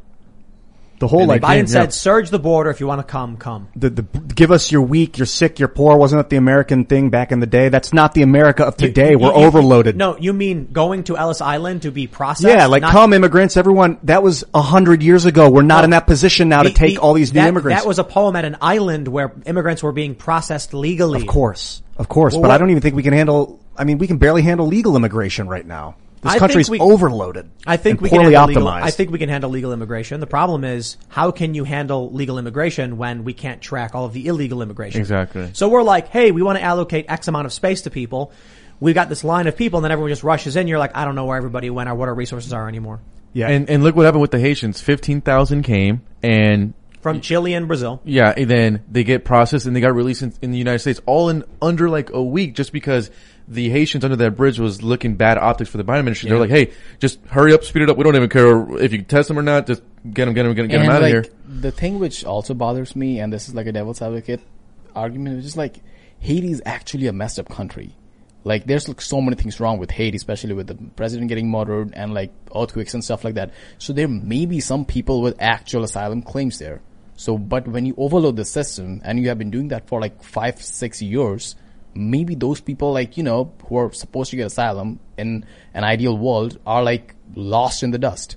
And guess what? There's even more coming. There's already 10,000 stuck in Tapachula, Mexico. There's even thousands more making their way through through Colombia and Panama. And it's not just the Haitians, it's the Venezuelans that are still coming at a record number. Central Americans are still coming at a record number. We were literally documenting the human smuggling last night in, in, in Roma. It, and it's just like, you know, when I, when I speak to Border Patrol, it's like, you know, the, the, for them, and it's kind of a little bit obvious now looking at the hindsight, but it's like just the removal of Trump's, uh, you know, remain in Mexico policy really just opened up the floodgates because Yeah. the thinking was for the migrants during the Trump administration is why would I pay the cartels and human smuggling groups to cross into the U.S. illegally for the Trump administration to give me a court order, but I would have to wait in a border town of Mexico, which is most likely cartel related. The risk is just too high. So when the Biden administration came out and said that it's removing the remain in Mexico policy, that literally just opened up the floodgates. But didn't a court overrule that? So you got to. a, a court overruled it and said you have to do it. But we, I mean, from my from my reporting, we haven't seen any evidence of those uh, migrants having to wait in Mexico. I mean, we just saw with the Haitians. If, if it was true, those Yeah. those Haitians would have had to stay in Ciudad They were Acuna. they were going back Yeah. and forth. Yeah, yeah, Like yeah. there's no border. Yeah, I was in the. I don't know if you guys saw the video on, on Twitter, but I was in the water while, when they were transporting supplies, and I, I would I, I asked the Haitians and the Mexicans, said, "Hey, how come you're standing here and not going over there?" They're like, "We were only eating like one time a day over there, so it's like I'd rather be on the Mexican side." Wow. But now the Mexican authorities went to the Ciudad Acuna. It was like a makeshift, you know, Haitian camp, and they made those Haitians move. So we're getting reports right now that there's thousands of Haitians going to Reynosa, Mexico, which that means the direct town across from it is uh, McAllen, Texas. One of the hardest hit sections in Texas is that RGV area. Man. You were saying earlier, I think that um, Haitians that had moved to Haiti or uh, that had moved to Chile, Yeah, that so is, are, are were living in Chile for a long time. They've been there. Now they come up here and they get deported from the U.S., but they get deported to Haiti. Well, essentially what, what happened is all these Haitians were living in Chile, had already had Chilean IDs, refugee status, and things like that. Then when the when we made the transition from the Trump to the Biden administration, the the car- the smugglers told them your time is now if you want to make make a run to the states. So we had thousands of Haitians come up, but they got stuck in Tapachula, Mexico. So that's the border town in South in South Mexico. The government there actually didn't let the Haitians travel without proper documents. The only thing is, is that the government never, never actually processed documents. So what, what happened was, is you had thousands of Haitians living in Tapachula, waiting for something to happen, like sleeping on the streets, while thousands more kept coming. So, so many came on the week of September 12th, which is actually a Mexican holiday called El Grito. The local government gave them a three day pass to travel, and they ended up the, the human smugglers. Everyone they moved them up to uh, Ciudad Acuna. Now, Ciudad Acuna is one of the few border towns that's actually not like controlled by a, a cartel smuggling group. So, meaning that's why in those videos you're able to see the Haitians walk that river back and forth, bring supplies because they didn't they didn't have to pay. If they did. Once they cross that one time, it's it's done, and that's why when we're with the Haitians, you don't find the wristbands at all. Well, let, let, t- tell us about, pull out the wristbands and let's actually go through it this time and just tell us about what they are, what they mean. So, uh, Jorge's got a bunch of these wristbands. These are human smugglers. Put these on, on people, on Here, I want kids. you to at least keep these, Tim. It's, it's good to. Yeah. That's kind of Um, scary. It's kind of creepy. Yeah, so these are the, so this is what, um, kind of our reporting has showed is that the Central Americans have to pay a human smuggling group or cartel group to, to cross, uh, the Rio Grande River. And the different color wristbands means there's different human smuggling groups. So here we have red ones, we have some black ones, and we have some purple ones. The majority of these ones say entregas, which means delivered. That means the, the product has already been delivered. So either if they haven't paid the the full payment, then they become indentured servants on our side. But they also have to pay for the kids. Yeah, these are. It's insane to, to see it in, in person because I mean, literally, la- like pull it straight so people can read what it says. yeah, like I mean, like like literally, literally last night, guys, we were interviewing migrants coming from Nicaragua that were human smuggled right in front of us. We have the video; it's it's up on Twitter, and um, we got to collect these from the mig- The reason that I keep getting asked, like, why do you collect them? Is like we're, we're trying to show These are people- numbered, dude. These Yeah. have serial numbers. Yeah, on them. and, it, and it's different. Like it's different, you know, for me just telling you like, hey, this is what's going on. And then when you see it in person, you're like, whoa, wait, they, Dude, this is this is treat this is a people like- yeah. mechanized industry. Oh, There yeah. is a serial number on these bands. Yeah. It's well, well organized. Four thousand one hundred eighty-six. Yeah. Four four eight and, eight. and Ian, and then like like last night, like the little kids would have them on their on like their One, two, four, ankles, seven. and it's just it, it's crazy how they treat these people. And like I said, la- last night there was a moment where one of the the males from Nicaragua had his little boy, and you could just tell he was not the father. I mean, he was manhandling this kid like a product. And when we when we had the cameras filming him, he was frantic, trying to trying to like hide behind a, a national guardsman. And the, the crazy thing too, Tim, is being there in person is so you know on the Mexican side we're witnessing the, the raft come with the with the kids. I mean, we're talking about babies in these boats that could drown. I mean, it's it's like one of the saddest scenes when they get dropped off on the American side and, and seeing that struggle. But so they they come from the Mexican side. On the American side is a national guard with flashlights directing them to come here. So then they'll literally drop them off right in front of the National Guard. And sometimes the National Guard goes in and assists them. And then so we ask them like, you know, how come you guys don't pursue the human smugglers? According to them, they say they don't arrest the human smugglers because their worry is that when they go to arrest them, that they'll flip over the raft. So then the kids would drown and then all the attention goes to the kids. But I've, I just can't believe this, like, it's just I don't happened buy so it. brazen. Yeah, I, I, don't it's, it. so, so it doesn't even matter. We could have every single National Guard from every single state be there, but it, they're literally doing nothing. I mean, and then they have like M16s that don't even have, they're not even loaded. Dude, migration has been the downfall of a lot of nations over the over the Look at, millennia. look at, look at Sweden right now. They're, they're struggling massively with having all these, these, this huge influx of That's Afghans. a, I actually don't think that's true. Uh, a lot of the problems that Sweden's facing has to do with 20 years ago. So Oh, okay. when the Somali Somali refugees, and it's not even the refugees, it's their kids who are who are because Sweden is so overwhelmingly racist. What they did was in the 90s they brought in a bunch of Somali refugees. Those refugees then had children who are 100% Somali, but born in Sweden, speaking Swedish. And then because Swedes are so racist, they were like, we're not going to give you jobs or education. So you basically created this, you create ghettos. And then these people who are from Sweden aren't viewed as Somali by their, you know, family in Somalia. And they're not viewed as Swedish by people in Sweden. So they form pocket communities, effectively viewing themselves outside the state. So that's that's Sweden's Sweden's issue, and I, and I, I you know of all the people to, to, to talk about social justice or whatever. Now Sweden's legit racist. Like they will not give you a job if you do not conform. And we we talked to a bunch of Americans who said the same thing. So it's may, maybe race isn't the right word. Right, right word. Maybe they're they're like um Homogenous, like they- Nationalist. Nationalist, Yeah. yeah. like if you are not discernibly Swedish in accent and color, they won't hire you. It becomes very, very difficult. But they will create ghetto subsidized housing. I mean like literal ghetto, not, you know, subsidized housing blocks where they'll put you and then be terrified when violence breaks out. So so it is, it is a bit different, you know, in Sweden. Yeah, going back to the the Roman Empire, basically part of the downfall of that was all the mass migration from the north because the Huns were coming from the east, and it's just you know just spilled over. And then you'd see in desperate times there would be these huge like like civilizations would be migrating, and the Romans would go murder them all because they couldn't they couldn't handle it. It was like if they come, we lose. So they would. So like this is the a horrible dystopic future that could happen if we don't somehow solve this. Yo, it's happened. It's, it's happened. Well, we have technology. We have like long range communication one, now. 1.4, 1.5 million apprehensions this year, not counting the people who, who Right. break through without being caught. This, it's unprecedented. This is, you know, people are, you know, people say, I'm, I'm doomer, I'm black pilled, we shouldn't be, we're gonna win. I'm like, you, you didn't understand something. We, freedom may win, but not before the system around us falls apart. So where you are, things might actually start getting, I mean, it's bad right now, right? But I don't think the United States survives everything that's happening.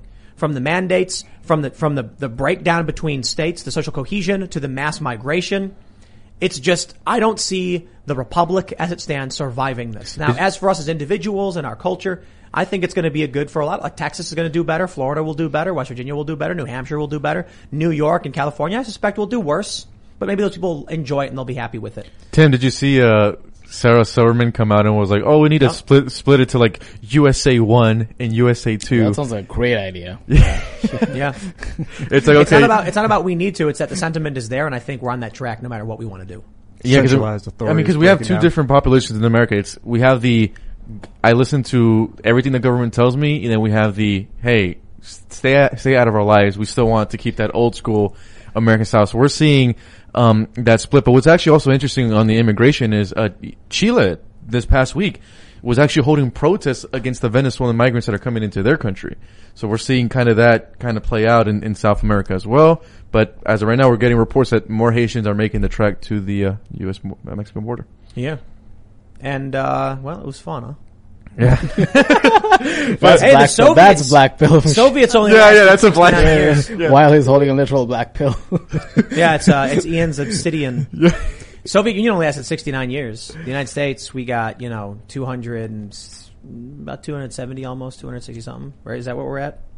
Yeah, and just letting in this huge migration isn't good. I mean, and then we're also seeing with all the um, kind of the Afghan immig- immigrants that we just we just brought. I mean, the refugees we just brought in. There was those already there are already reports of some sexual assault in some of the military camps that they're staying at. we just have to vet these people. I was I was speaking to border patrol agents. They're saying it's impossible to vet uh, these migrants at the at the pace that they are. It's like, it takes such a long time. There's like there's no way we know anything about these people, especially the gotaways. That's actually the the real scary number. When you when you talk, look, so there's a lot of stuff we talk about when we say like the republic is falling or whatever. Joe Biden's rule by decree, separation of powers are are, are completely gone. The states are so far at odds with each other. There's there's no there's no uh, um, compromise. The Democrats are like, get rid of the filibuster and ram through our agenda in the face of Republicans instead of just take care of your own states. Why should New York ram through an agenda for West Virginia? It makes no sense.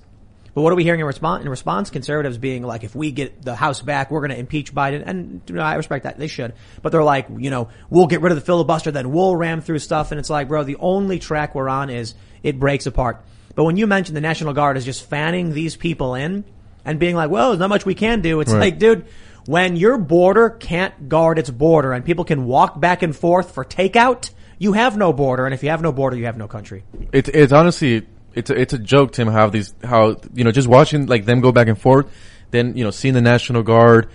I'm like, what are we doing to? In, and there's like literally no no enforcement, and the cartels continue to win. The the establishment politicians that push these policies continue to win, and I just don't know how how long we could sustain this. I think we're on pace right now for two um like two million apprehensions at the U.S. southern border. Still not counting uh those those gotaways that get in. We have these large family units that we don't know if they're family units getting processed into the United States, getting flown all over the country. I just flew to today from uh from the McAllen airport to Dallas, and then on, on my flight.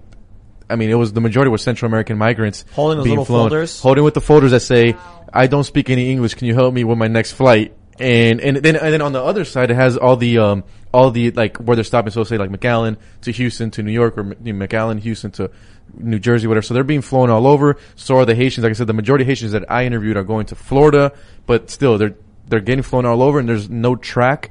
Um, there's no way to track these migrants, and, and another thing is there's no way to make sure that they even go to that court order. I was speaking to border patrol uh, sources; they say only 13 percent of the time they even go to that to that court order. So it's they're- they they already said we essentially just already let them loose. And then when you speak to the Haitians, like, hey, are you going to go to your court order? They're like, what? I live here now. so they look at me like I'm like I'm crazy. So that's the that's the situation that uh, we have at hand. And supposedly we're still going through a pandemic, yet we're releasing thousands of folks uh, who are not tested for COVID nineteen. Who was it? Uh, Peter Doocy, is that his name? Mm-hmm. The journalist? Yeah, Pete Doocy. Fox, He- yeah. he asks, uh, Psaki, are you testing these people for COVID when they cross the border? And she's like, no. Yeah, she's like she's like, oh, we're not testing them because they don't plan to stay here long. Uh, I'm like, well, that's Unlike the opposite. tourists. Yeah, I'm like, that's the opposite we're seeing on the ground. The thing is, when they get a court order, these migrants, that court order could take up to even three years for to, for them even to have a date. What, so. what is the red bracelet? These are just like I said. Same it's like, yeah, it's like every every color is a different migrant or smuggling group. So last last night we were running into the same group with with all these uh with all these black black bracelets, and the majority of the migrants that we spoke to last night were coming from Nicaragua. We did meet two from Cuba, which I was pretty pretty shocked. But Wow. every time that we're down there, we want to show these people that, or show the American audience, like, look what's going on at an alarming rate. And the thing is, it's like the, the national attention from the border it like the spotlight moved as soon as the Haitians got cleared out of the bridge. Like, we were there, all the mainstream media left, and they were done. And I was like, you know what? Let's let, let's continue to to show people what you know what's going on, and I'll be back. I'll be back in Texas pretty soon. But it, th- th- th- this situation, like I said, it, it rolls out not just you know Texas, but like how you know Sagnik and I being in California, seeing those migrants being forced to work the, the, those grow ops, and it's happened all all across California and in different states as well. You, what, what, you, you were saying, Ian, like in ancient Rome, they were dealing with a migration crisis? Yeah, the Huns came from the east, and, and tons of civilizations fled into like northeast Rome. I mean, is that basically the fall of the empire is a big part of it. There was also, I wasn't there like a credit crunch? Um, I don't know. I know in Greece there was. I don't Yeah. know if in ancient Rome there was. It does feel though like China is laughing at us, seeing this huge demise and kind of everything you were saying too, Tim, with like the state powers and stuff. But it's also that our elites in this country are not even loyal to this country. They have already aligned themselves with, with, with China, whether it's big business, whether it's entertainers or politicians. They've all decided that they have aligned themselves with, you know, the Chinese Maybe, maybe Communist Party. 2008 was the iceberg. And since then, the elites have been like, well, we got 20 years. Start collecting that silverware to sell off. And they hit up China and say, look, our ship's sinking. We want a place, you want, we want a safe landing. So we'll give you all the good, fine China from the boat. That's what we're facing. Look at uh the whole situation with uh, with uh, John Cena. You know, he came out and s- said something about positive, or I think he like recognized Taiwan, and then within two days he's already making his video in Mandarin apologizing so to the to the Chinese people. Like- but, but that's all. That's that's all the American companies do the same thing. Is they they'll bow down their head to China. That's why um that's why I love South Park when they continue to troll China and and Jing and stuff like that. But yeah, I mean, like I said, our elites, our politicians have all aligned uh, with with them, and you know they're not loyal to this country. I mean, we we've already been seeing this, you know, in the NAFTA and the trade deals when we shipped all of our uh, manufacturing jobs to China, and you know we saw states like Michigan and Ohio, Penn State, I mean, uh, and Pennsylvania lose all that manufacturing jobs, and we saw all those basically, you know, huge unemployment in men that you know we're used to. I'm talking about like single income family men now have no have no jobs because the, the those manufacturing jobs got shipped. Either now we're seeing on the southern border all the fentanyl and opioids getting getting pushed into those same communities. It's a bit apocalyptic, I guess. Black you know, I think, in the, I think in the long run, I mean, humanity is going to be fine. But for a lot of people, I think they view America as the world. And so the way I see it is like, you know, look, if in the end, West Virginia, Texas, New Hampshire, Florida, Wyoming, whatever, red state says we're going to do our own thing, is that really the end of the world? Is it really bad? I don't know. No, definitely not. Uh, Look at the Sea Peoples, another group of migrants, 1200 BC or something, that came from the north and no one knows why, but they overran Mesopotamia. And it was the end of like civilization as it was known. And then like small dark age and then you start to see like the, the resurgence, but that's just the nature of reality is, is tragedy and migration. I don't know. We have great technology, you know, long range electricity, well, long range communication electricity. So maybe maybe we can use the American ideals and rewrite like a a a more organized system for the globe. I think it's beyond nationalism at this point. Obviously, these borders don't really matter anymore. But it's also like a oh. huge, it's a huge cultural problem because these people are not going to assimilate. And if they're working low, you know, low wage, low skilled jobs, they're most likely going to get on some type of welfare that then after that, the American taxpayer has to pick up that bill. Not only that, like let's say if someone's whole ideology is not aligned towards you know protecting ma- ma- protecting what America is based on and stuff like that, and like they go towards empathizing more with these migrants. So like think about I, like I would appeal to them like think about what they have to go through, right? Because like when we were talking to all these people in the deserts, they were like, we watch these people run these marijuana camps, all these illegal immigrants. They do not look happy. They have to work in like 100 degrees out in the open, running these pot farms, being forced to do so. If they don't abide by these rules, They get killed. cartel will kill them. So if you're like just like as like let's say you're like a full on progressive and you're all about immigration and all about letting people in, like just think about what conditions these people have to go through. And but the they, fact that but Sagnik, they don't because this is impacting black and brown people at a record number and they're nowhere to be found. Not, not one progressive has even came down to the border and says, look at these conditions, look at these, uh, facilities that are, that are overpopulated by Crammed, over 500% some of these facilities. Like I said, these, some of these pods are only made for eight people. They got 400 people in there. Even NBC News is reporting that they're getting sexually assaulted. Where is that outrage? Only when they need votes, they'll come, they'll, Yep. they come speak up. But that's it. Yeah, otherwise it's a conspiracy. Like look at the photos and like that came from like the Haiti situation. Like those photos were like horrible to look Oh, at. yeah. Like if if like let's say you have like no empathy whatsoever to like like the American ideal and protecting populism and all that stuff. Like just empathize with these people. Like this whole situation at the end of the day was created by Our this whole policies. these policies and these attracted these people and they were like all starry eyed and let's say a little exploitive like let- let's take advantage of it and now they're going through this whole mess like as a super progressive person like i'm pretty sure this is not what you wanted to see all these people like go through all this mess Yeah, I'm I'm interested now in the, the 2024 race because immigration is going to become again a, a top issue. A lot of Democratic voters that I'm speaking to every day, the immigration issue is getting them to switch. They said, "Okay, hold on," and that's why Biden's approval rating just kept dipping. And then we, we were speaking to some of DHA sources who they told us the Biden administration was taking such a political blowback on the Haitian migration. They said by Friday, those those all those Haitian migrants need to be off the bridge and port of entry open. We're going to act like nothing ever happened. I, I don't think Democrats can survive politically. No, this is a huge blowback. I mean, you got a year, basically an eternity, so we'll see what happens. But Biden's approval rating's in the gutter. It's- yeah. The honeymoon period's over. People are starting to wake up to the fact that this guy's out of his gourd and he can't run or manage anything. I, I think Joe Biden's presidency was literally a steal all the silverware before the, the people find out what your your plan is. So it's like South Park. Remember that South Park episode from 2000? I think it was 2008.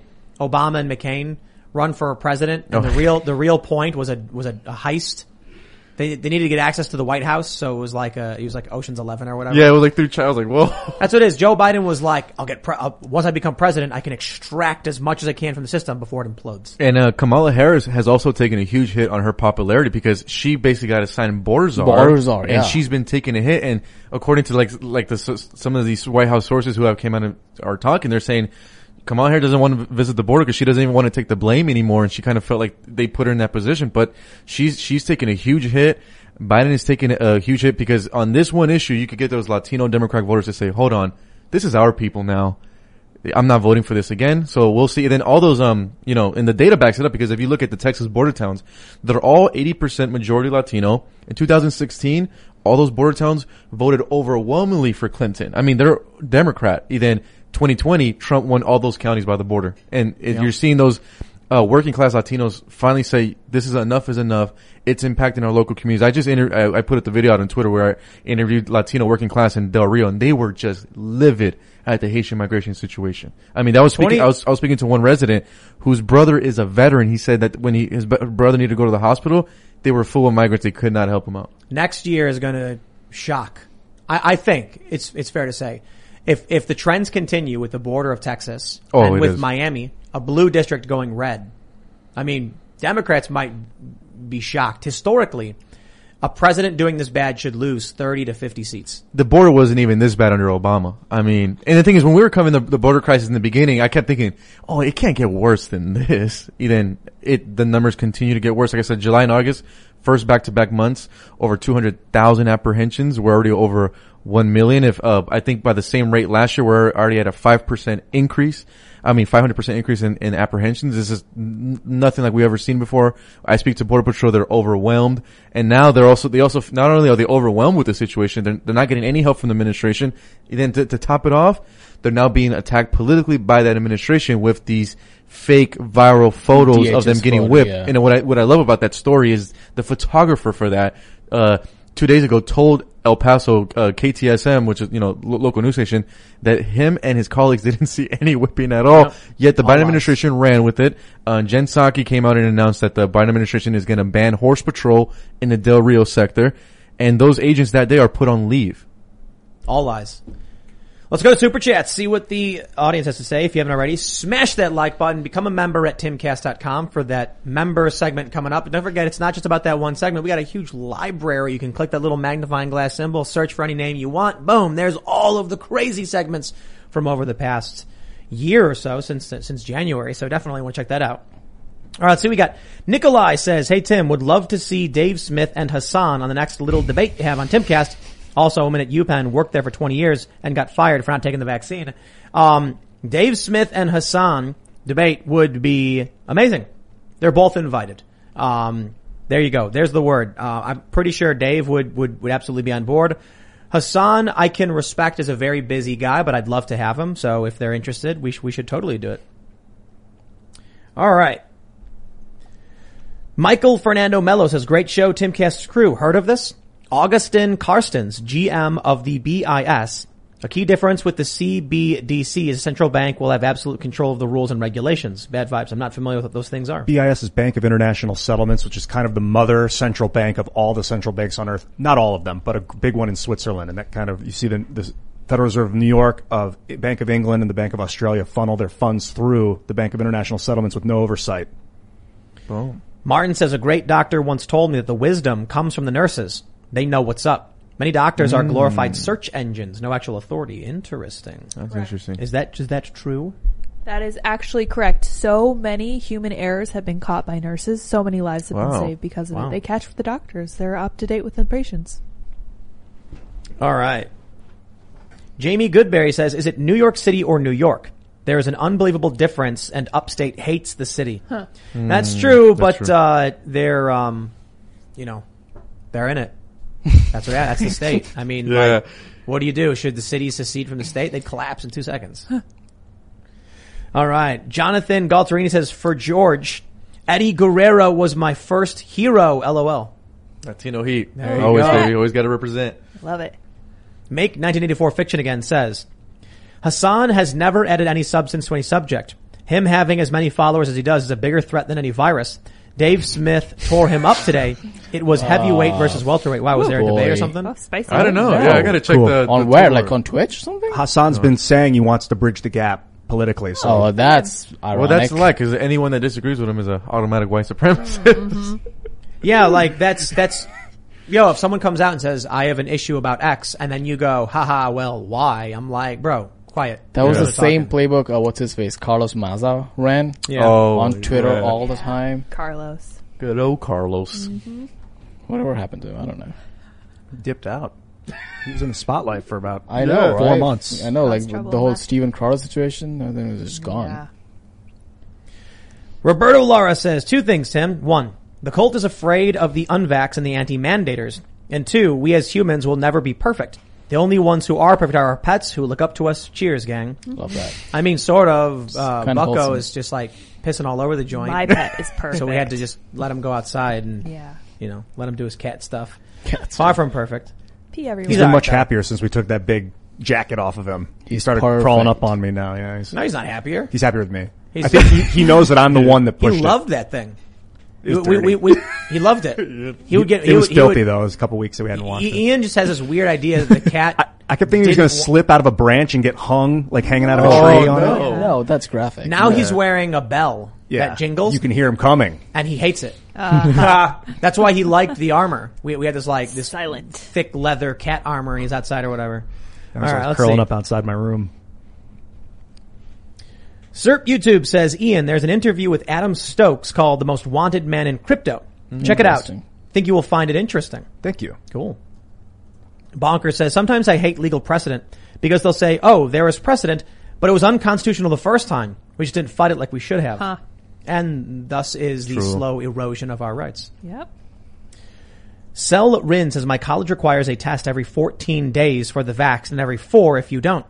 It's free, at least, but you can't come to class without it. You also have to fill out a survey every day to get into buildings. I would just be like, nah, I ain't doing it. And then they'd be like, you're expelled. And I'd be like, okay. There you go. Camel of the Mojave says the war on terror is coming home and these people need to justify their budgets. Oh yeah. All right. Broke, uh, Brokages over Hokages says, I've been told my, uh, by my boss, since I'm a private contractor, I may need to get the vaccine.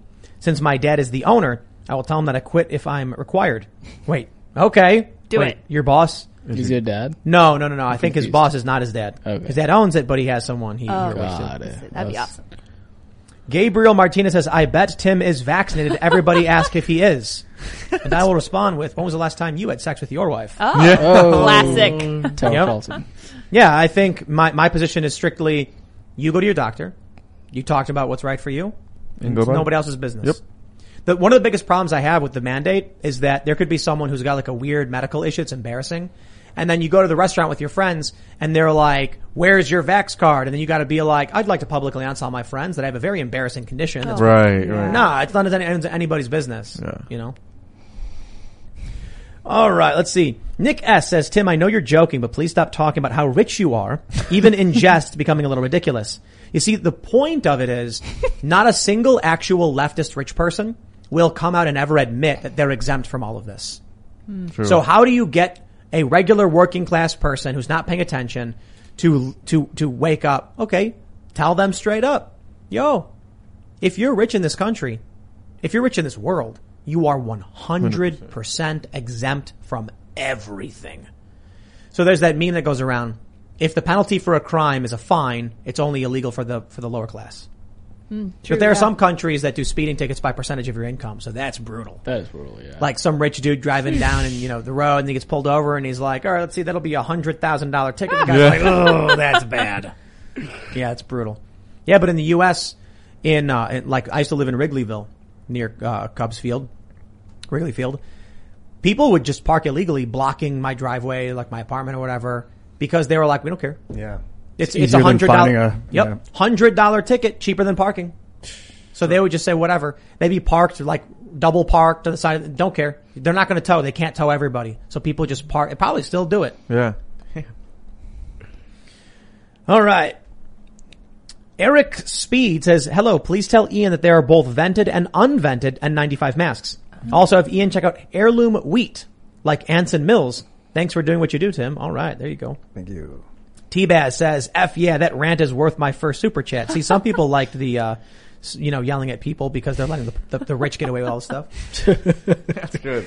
It's worth yelling The plague about. doctor says, we don't get the vaccine because we see it's not effective. doctor. And how many people have had horrible reactions? It damaged my heart, and since I can't get the booster shot, I am losing my career. F them. Wait, are they are they mandating the booster for No, you? we I haven't seen yeah. Mm, just for old elderly people. It's over 65 and up on the booster. yeah, Yeah, FDA didn't approve it for everyone Yeah. yet.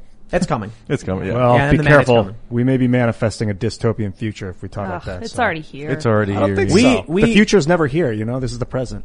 I Technically think correct. I think we talked about with Luke Freedomistan. Did we talk about that on the show? Did we? I last don't know. week. Free No, a while Domistan. ago. Yeah, Freedom Stand. It means like Freedom City, Got but it. you know, his stand is stand means city.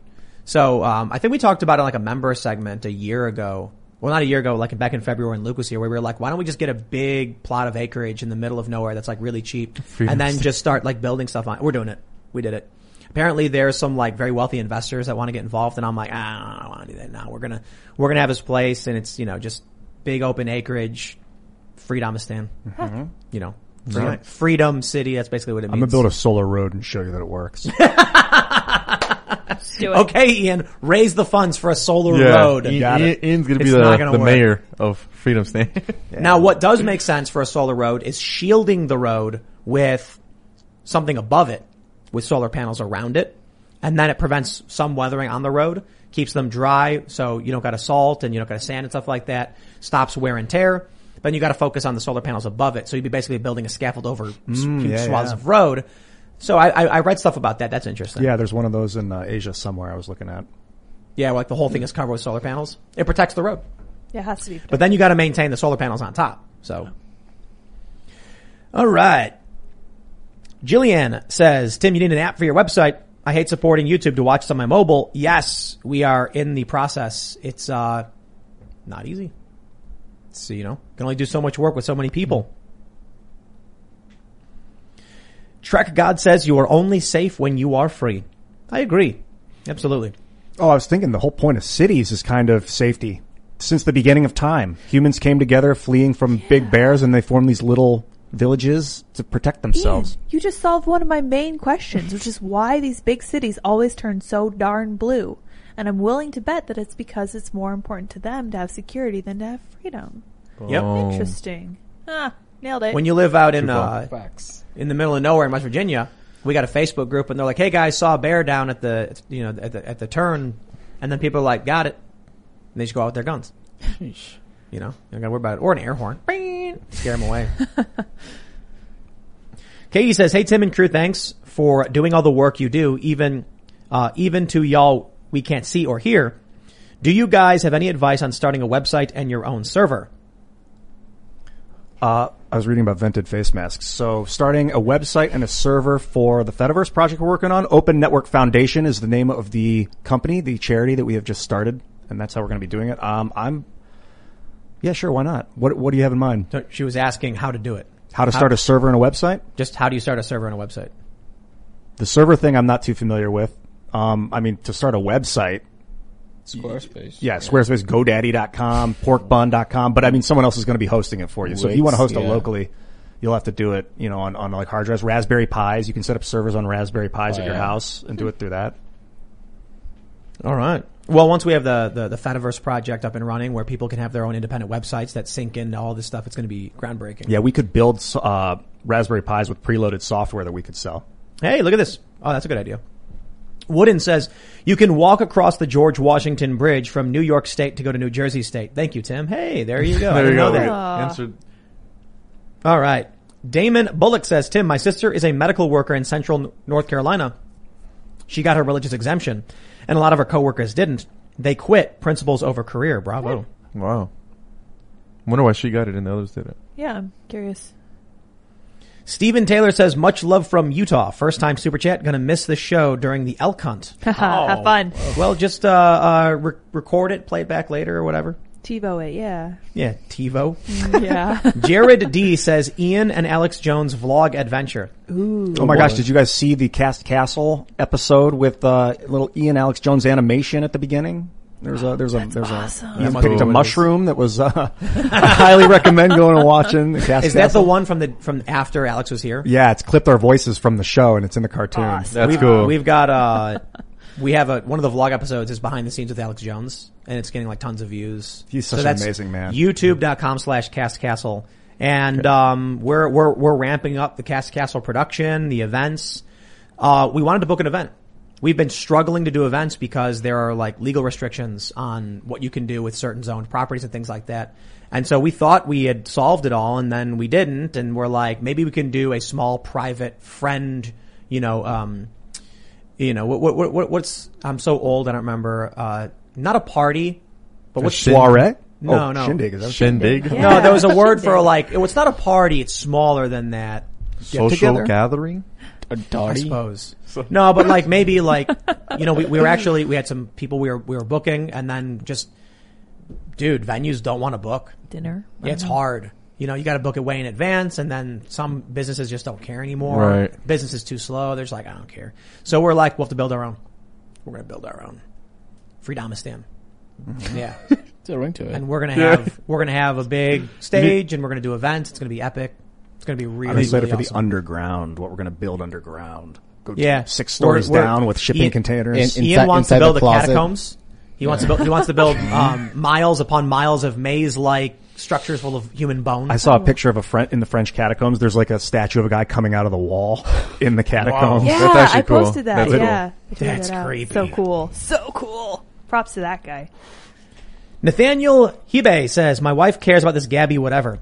It's the conspiracy and, and family drama she likes. this might be anecdotal. It's Real House Murder of Camping USA. Yeah, it's true crime. Yeah, People it's- love true, crime. Right. So, So- weird that like all crime is true because it happened. So like this whole that there's a genre called true crime. I don't get it. That's just like like reality TV crime or something. I enjoy watching Unsolved um, mysteries. the interrogations. Like Yes, that to me is like my husband fascinating. Um, so I watch those like I can stay up all night just watching those. So, interrogation videos are great. We got Somebody was saying that guys like the interrogation and women like the drama of being a victim, which was super interesting to me. I was boy, like, not sure that's a about that. I don't know. Maybe. Yeah, That sounds. We got a new show coming out, um, hopefully this week. We're going to be having Shane Cashman on the show Friday to talk about mysteries and true crime and paranormal. sounds awesome. Wait, th- so true crime. What exactly does it mean? It's it's unsolved. Is that what it is? It's like kinda like It's like those- personal. No, it's like true crime. So True like crime. what you said, like there's a genre called true crime because like in TV you also see your, you know, fictional crime. NCIS, So like so like yeah. Sherlock Holmes. so oh, so like the O.J. people, Simpson trial. People love crime. Law and Order, Yeah. right? So imagine, you know, you like turn on a podcast and then you hear like this creepy music, and then a voice goes, "The year was 1953, December 1st. A 17 year old boy walks into a bodega, New oh, York. oh, I'm hooked. I'm watching this. for, for a bag of potato chips and takes it without paying.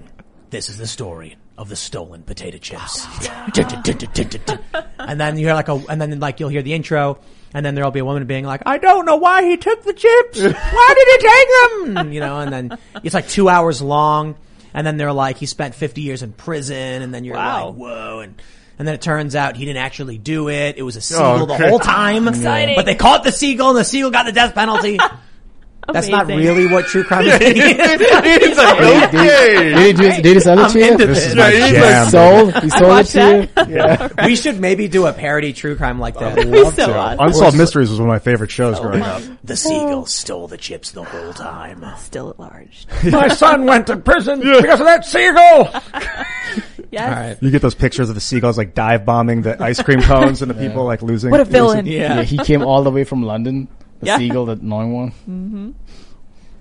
All right. Well, now that uh, we're we're past that, Distraction. uh, Candace Scalf says, "I love you, Ian." LOL. That's it. That's the chat. Nice. Thanks, Candace. yeah. I It's- agree. it- That's a tweet. If, if but if that was it, what's the point of the rest of that? You know, it makes me wonder if she act, she's being serious when she says, "I love Ian." You never know. I, I Maybe never it's take genuine. it personally. Yeah, the women love Ian, man. It's Yeah, true. yeah. Yeah. That's we're all, love. We're all Yeah. humans. Humans first. All The right. Roz Rodriguez says, I work at the Texas border with the unaccompanied alien children that are crossing. The average of children apprehended is over 400 a day. Yep. Sheesh. Wow, man. And then are they just released? Yeah, I think I was reading numbers that it's like over 400 a day and around 570 get released into the United States every day, which, uh, according to the New York Times, one out of those three migrant children are going to get lost in the system. Right. So compassionate. Eric Allen says, I thought that college students were supposed to be idealistic and willing to buck the system. Maybe it just comes and goes in waves, you know? No, they rage for the system now. Yeah, yeah. Yeah. That's cool now. Master Gamer says, Tim, would it be better to protest by not voting at all to show any hidden motives the Democrats would reveal? Messed up my first super chat. Well, there's an hmm. interesting argument. I say stand up for what you believe in. Don't just give in and let them s- sweep through. But there's a lot of, I guess, I don't know what the right word is, how you describe these people. There's a lot of people on the right who are like, it would be better if the Democrats win a sweeping supermajority across the board because then it would force all the Republicans in the country to snap into some kind of action and then cause some kind of divorce or civil war or whatever. Yeah, I don't know if that's true or that would happen, but a lot of people are like, you know, when Trump comes out and says it's rigged, what's the point? And then people are like, I don't care, I'm not going to vote. I mean, it's true if the Democrats control literally everything, independent voters and Republicans are going to just recoil and then there would be a huge snapback. Maybe, maybe if we're lucky, there. Yeah, I mean, yeah, we we kind of saw the the emergence of the of the Tea Party after Obama. We don't know if uh, we need another one again. We'll see. Jason Cisnero says the company next to my company's office requires all employees to be vaccinated and tested daily. Wow. That's horrible. Daily. Yikes. Daily. Like that thing up your nose every day. Ugh. Yeah. Hana Magi says, Tim, it wasn't just on TikTok. A lot of Gabby Petito's friends in the Northport area were really pushing it hard on Facebook and the local news, ABC7, NBC2, Wink, Florida. I'll show you in a message on Twitter if you'd like. Oh, interesting. Anno says, America is going to collapse so bad and it's going to be hell in this country with all these people, cartels, gangs, and the culture war BS. All this is done on purpose in the name of population control. Hmm. I'm not entirely convinced, but I think, you know, certainly the climate change people have, have said the best thing you can do for the environment is not have kids. So there's certainly that element. I think it's funny. Somebody chatted saying like, if Tim thinks he'll get out of this unscathed, ha. It's like, when have I ever said that? I'm like, no, it's gonna get bad. I'm, that's why I'm buying beans. That's why we have emergency beans. Cause I'm pretty sure it's gonna suck for everyone. But you know what? I got chickens. We have 15 chickens now. You know why? A lot of people don't understand this. But if you buy chickens and put them in the same place for an extended period, Oh my. one day will come out, more chickens. Just like, like that. It's weird, isn't it? Beautiful. a lot of eggs, man. You just feed them grass and just eat a lot of eggs. Yeah. I mean, That's incredible. technically, you know, like you can, chickens just live. So as long as you can protect them with enough space, they will eat bugs all day and then they'll have babies. Mm-hmm. But if you give them feed, they'll have babies faster. Mm-hmm. Interesting. Yeah, our chickens are fat and happy. Oh yeah. And so we have eight babies from the original. We had six, then we adopted another one, so we had seven. And then they had a bunch of babies and Dorothy, the adopted chicken, is brooding. So she's all like puffed up and oh. wide and like with a weird look on her face, sitting on the eggs. Here's the problem though. She's been sitting on the eggs for a few weeks and nothing's happened. Mm. And I'm like, a bu- these eggs, you know, this happens. They may be unfertilized or bad. And so what we may have to do is clear out the eggs and she probably won't stop brooding. We'll have to then take the eggs and incubate them. Then when the babies are born, pick her up, put the baby underneath her, and then she like Oh. hears the peeping and goes like, whoa, and then doesn't realize we did all that. That's 'cause what we're you, dumb. yeah. We've been raising, uh, we raised this like these five chicks in, in the the, green room, where Yeah. Uh-huh. we play music, and one of them is singing. One of them sings. Tim Was, he picked it up last night and it was sing- It's it was like going! It's like a movie. yeah, yeah. a unique sound that none of the other chickens make. So one of the so, we have five black star chicks. It's a Rhode Island red rooster with a barred Plymouth Rock hen. We have two girls. They're jet black. Like that's that's what happens. The girls are black. The boys are barred, meaning they're white and black. And of the three boys, one of them has a chirp that is like I've not heard from any of the other chickens. Singing. So while the babies go beep beep beep, this one goes like Oh, He's like a songbird. We're gonna Yeah. breed him. Yeah, so I'm like, that's the one we want to keep. We want to have, and then what we do is we get that when he grows up, he will, you know, fertilize all the other, you know, eggs. Selecting. And then once those eggs are born, we'll wait and listen to the ones that sing properly. And if they don't, we just get, you know, we kill them. Mm-hmm. You know what I mean? Like, I'm kidding. We'll have a little orchestra. but quite literally, that's what you. w- w- So we we've had people on the show who have chickens, and we're like, "What do you do with the roosters when they're born?" Like, you kill them. Ugh, Yeah, like at factories, they throw them in a grinder sucks. oh, because like you can't have roosters. So we have we're, we have five male. We have five males now. We have one rooster, and then the, the babies, the cockerels. So we could maybe keep one of them. The uh, Roberto's firstborn son is Roberto Jr. That's what we named him. Roberto. Roberto Jr. Very Yeah, his name is yeah. Roberto Jr. And he looks like him too. Good name, yeah. We, we, we nicknamed him Snaggletoe because his toe was bent the wrong way. It was like a birth defect. Yeah, it's a birth defect. But we call him, his name's Roberto Jr. And then we have, uh, the, the two, so there was, uh, uh, a girl was born from Margaret and Roberto, then from Katerina and Roberto, and then Margaret and Roberto. That's the order they were born in. Okay. And so the second born baby was Roberto's firstborn son. I just Roberto- bought a bunch Jr.. of earplugs last night. I'm prepping for the move of Chicken City because it's going to be Yeah. basically outside of my bedroom window. Oh boy. Good luck See. with that. I'll let you guys know next Yeah, time. yeah, good luck. I'm Ian. real curious about that. All right, let's read. We got uh, Gus Gus. He says 170 employees. I work at Legacy Health in Portland, Oregon, and they just denied over 800 of us medical and religious Whoa. exemptions. Thursday is last day. Wow. That's going to be a big story. That'll be huge. Where, where's that again, Tim? What, what area? Oregon. Oregon. Okay. Oregon, I'll try. Portland, I'll try to read up on Legacy Health in. Portland. Look and see. Okay. Yep, 800 people. That's yeah, but how many are going to be like, okay, I guess I'll just Yeah. get vaccinated, Yep. and then it'll end up being like 70 people fired. Maybe. Commander Trash Panda says, I'm a pharmacist at Novant. Last year we couldn't mask, talk about COVID, or we'd be fired. Now we have to or get fired. Uh-huh. Novant is ultra woke. Our admin brags about the leaders of being, about the leaders on vax mandates. Wow. Cody Wheeler says, everyone knows about the cart, knows about the cartel grows in Cali. But nobody is talking about all the cartel grows that popped up in the, su- in southern Oregon. I work at a plant nursery in Klamath County, and earlier this year we had a $60,000 soil order. Well then. Oh my. Yeah, they're they're in Washington State. They're in Oregon. Sketchy. Um, but they're like wreaking havoc in California because of that Prop 64 and that uh, knocking down illegal cultivation from a misdemeanor to a felony. Jeez. Or felony. Felony. Yeah, yeah, yeah. This, this one's Opposite. here's, here's a good idea for you, uh, Jorge. Beef Nasty says you thought of uh, you thought of making replicas of these bracelets to sell to spread awareness. Donate profits profits to stop this. Something I can physically show to family to spread the word because it might hit home stronger than just another story. No, that's a, that's a fantastic, and that's why I even even brought these here because I just want it's it's it's a game changer when you see it in person. It's real, but that's a fantastic idea actually. That's a great Yeah. idea. I like that. Yeah. These are dirty.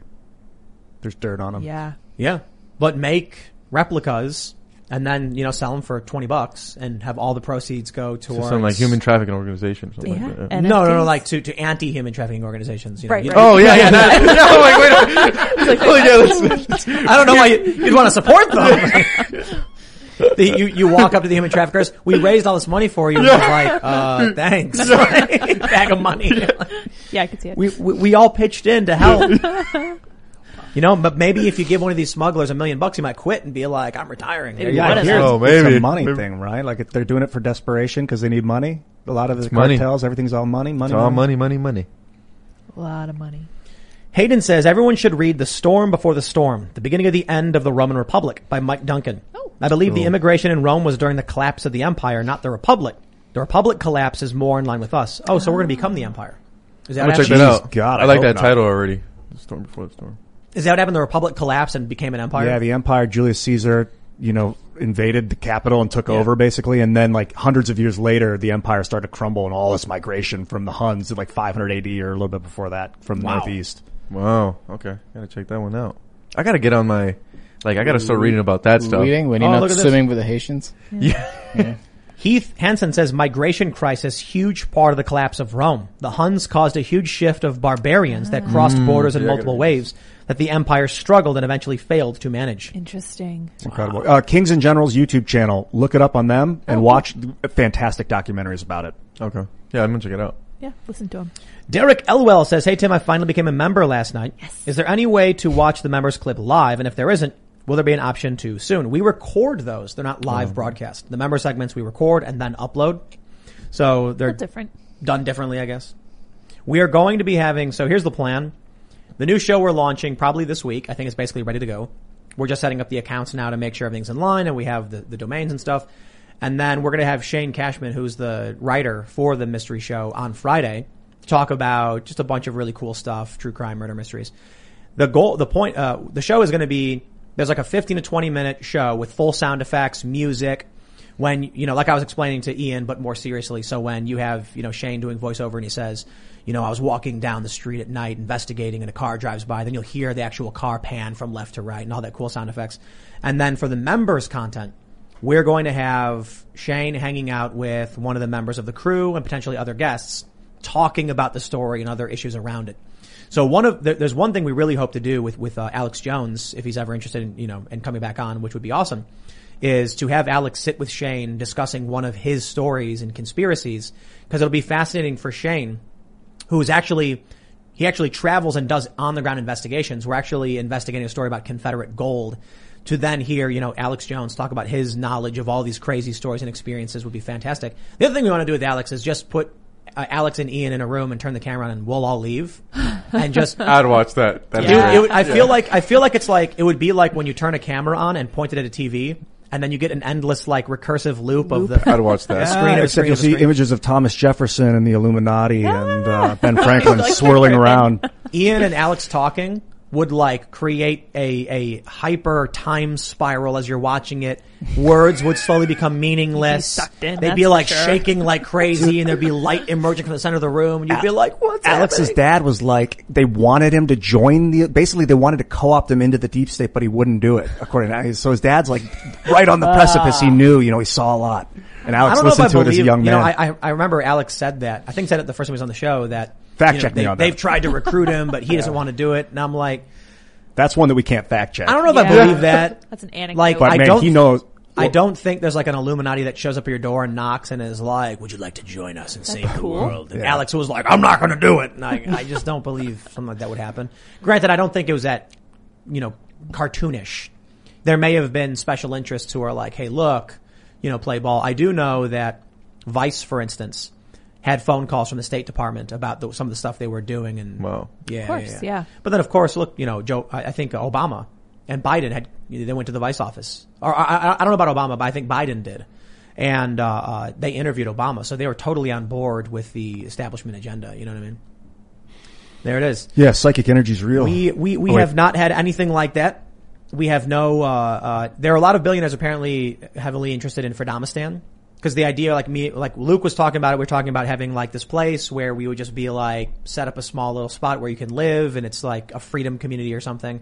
And apparently, there's a bunch of like wealthy investors that were like, we want to be involved in that, and I'm like, but we Mm-hmm. don't need that kind of support. You know what I mean? We don't. Maybe you know. How about you buy the space next to where we're at, and you can do your thing. That'd be cool, and like we'll do our thing. We Yeah, they probably got some agenda behind it too. I don't necessarily think, I mean, maybe the agenda is freedom, you know, but we don't need, we don't want to create that kind of community. We want to create a community of someone who's going to like build a mud hut and then live in it and be like, I enjoy this. And we'll be like, that's cool. Like someone who works really, really hard and is totally self-sustainable and like homesteading from a hut they build themselves. Oh, that's great. What's you that? want What's that YouTube channel? That dude that like builds. ancient technology or whatever? Is that what it is? Something yeah, like that. so good. Like a spoon. I gotta look it up. Yeah, builds a freaking castle. All right, let's read a couple more here. Tecumseh says Yuri Bezmenov was right. That's correct. So I hear. Siegfried says in lighter news, Tim, thanks to you and another super chat for turning me on to Erefureta. Love it. Erefureta. It's an anime. It's really good. I should watch more of it. It's pretty cool. Um, so if you guys want to check that out, there you go. And uh, let's see what we got here. What were you Primitive technology. That's the primitive YouTube channel. technology. He's There you go, fantastic. There you go. So cool. All right, let's see. G Money says, "Hello, Timoth.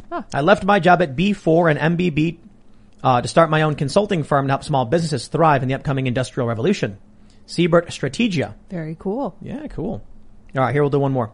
Matthew Vance says Navy SEAL in his dress blues was shadowing Milley today, even sitting behind him while testifying. What was in the briefcase he was carrying? Why isn't the nuke football with the president? Why is it with the JCS? Great work. That's a good question. Interesting. Well, my friends, thanks for hanging out. It's been a blast. Make sure you go to timcast.com, become a member. We're going to have a member segment coming up just around 11 or so p.m. tonight. You can uh, uh, subscribe to this channel, like this video, share the show with your friends. You can follow me personally at Timcast. You can follow the show at TimcastIRL. Do you guys want to shout anything out? Yeah, um, you know, follow me on social media. On Twitter, it's Ventura Report. Instagram is Jorge Ventura TV. You could also subscribe to the uh, Daily Caller YouTube, where our documentary on these cartels are going to release next week. So, really excited for it because we, like I said, we did a deep dive. We did more. Um, we just went full on, like try to give you guys as much footage. No local news even when like would step up to a cartel or anything. So we stepped up to them, film them, flew drones over them, did a full thing. So we're excited. So stay tuned for that. And also, you know, we're, we're going to uh, continue our border coverage. Obviously, we, we still have a crisis there, and we're going to give it as much attention as, as it is. So we'll be back in Texas. So Um, I'm Sagnik Basu. You can follow me on Twitter at Sagnik Basu, S-A-G-N-I-K-B-A-S-U. And like George said, um, just keep an eye out for the documentary. Uh, we put like a lot of work into it. our safety, you know, we ran into some cartel yeah, out like, there. as, as, desert. as like a as like a journalist, reporter, producer, whatever you want to call it. In DC, I've never had to experience like these kind of situations ever. So this was like a first for me, and Yeah, um, should be out next week. Yeah, so the stakes go. were high, and the product matches it. So Where's the documentary going live? It's gonna go live on the Daily Caller YouTube and all of our channels, but we're gonna promote it everywhere. Like we'll we'll, we'll have it out. It's gonna be, um, yeah, it's gonna. I think it's gonna be very informative because I think a lot of people don't know that about about what's going on over there. Thanks for coming, man. Thanks for coming, dude. Um, this is uh, thanks Thank for you. bringing these too, because this is hit, hit home. I want to remind people like this was on someone's arm or their ankle yesterday. Last Yesterday? night, yeah, Yeah. in I mean, Roma, Texas. just shows like they're just commodities as of now. Well, this is commodity number four thousand one hundred eighty-six. That's a lot of commodities. Thanks again. Thanks for coming. I'm continuously impressed with the work that these guys doing. Um, so I'm really, really looking forward to this documentary. It's true. It's 100% true. Your documentaries have been great, especially from the ones in California. Talk to those parents and business owners and whatnot. You guys may follow me on Twitter at Sarah Patch Litz. Don't forget to smash that like button on your way out and go over to timcast.com. We will see you there around 11, 11 or so p.m. Thanks for hanging out. Bye, guys.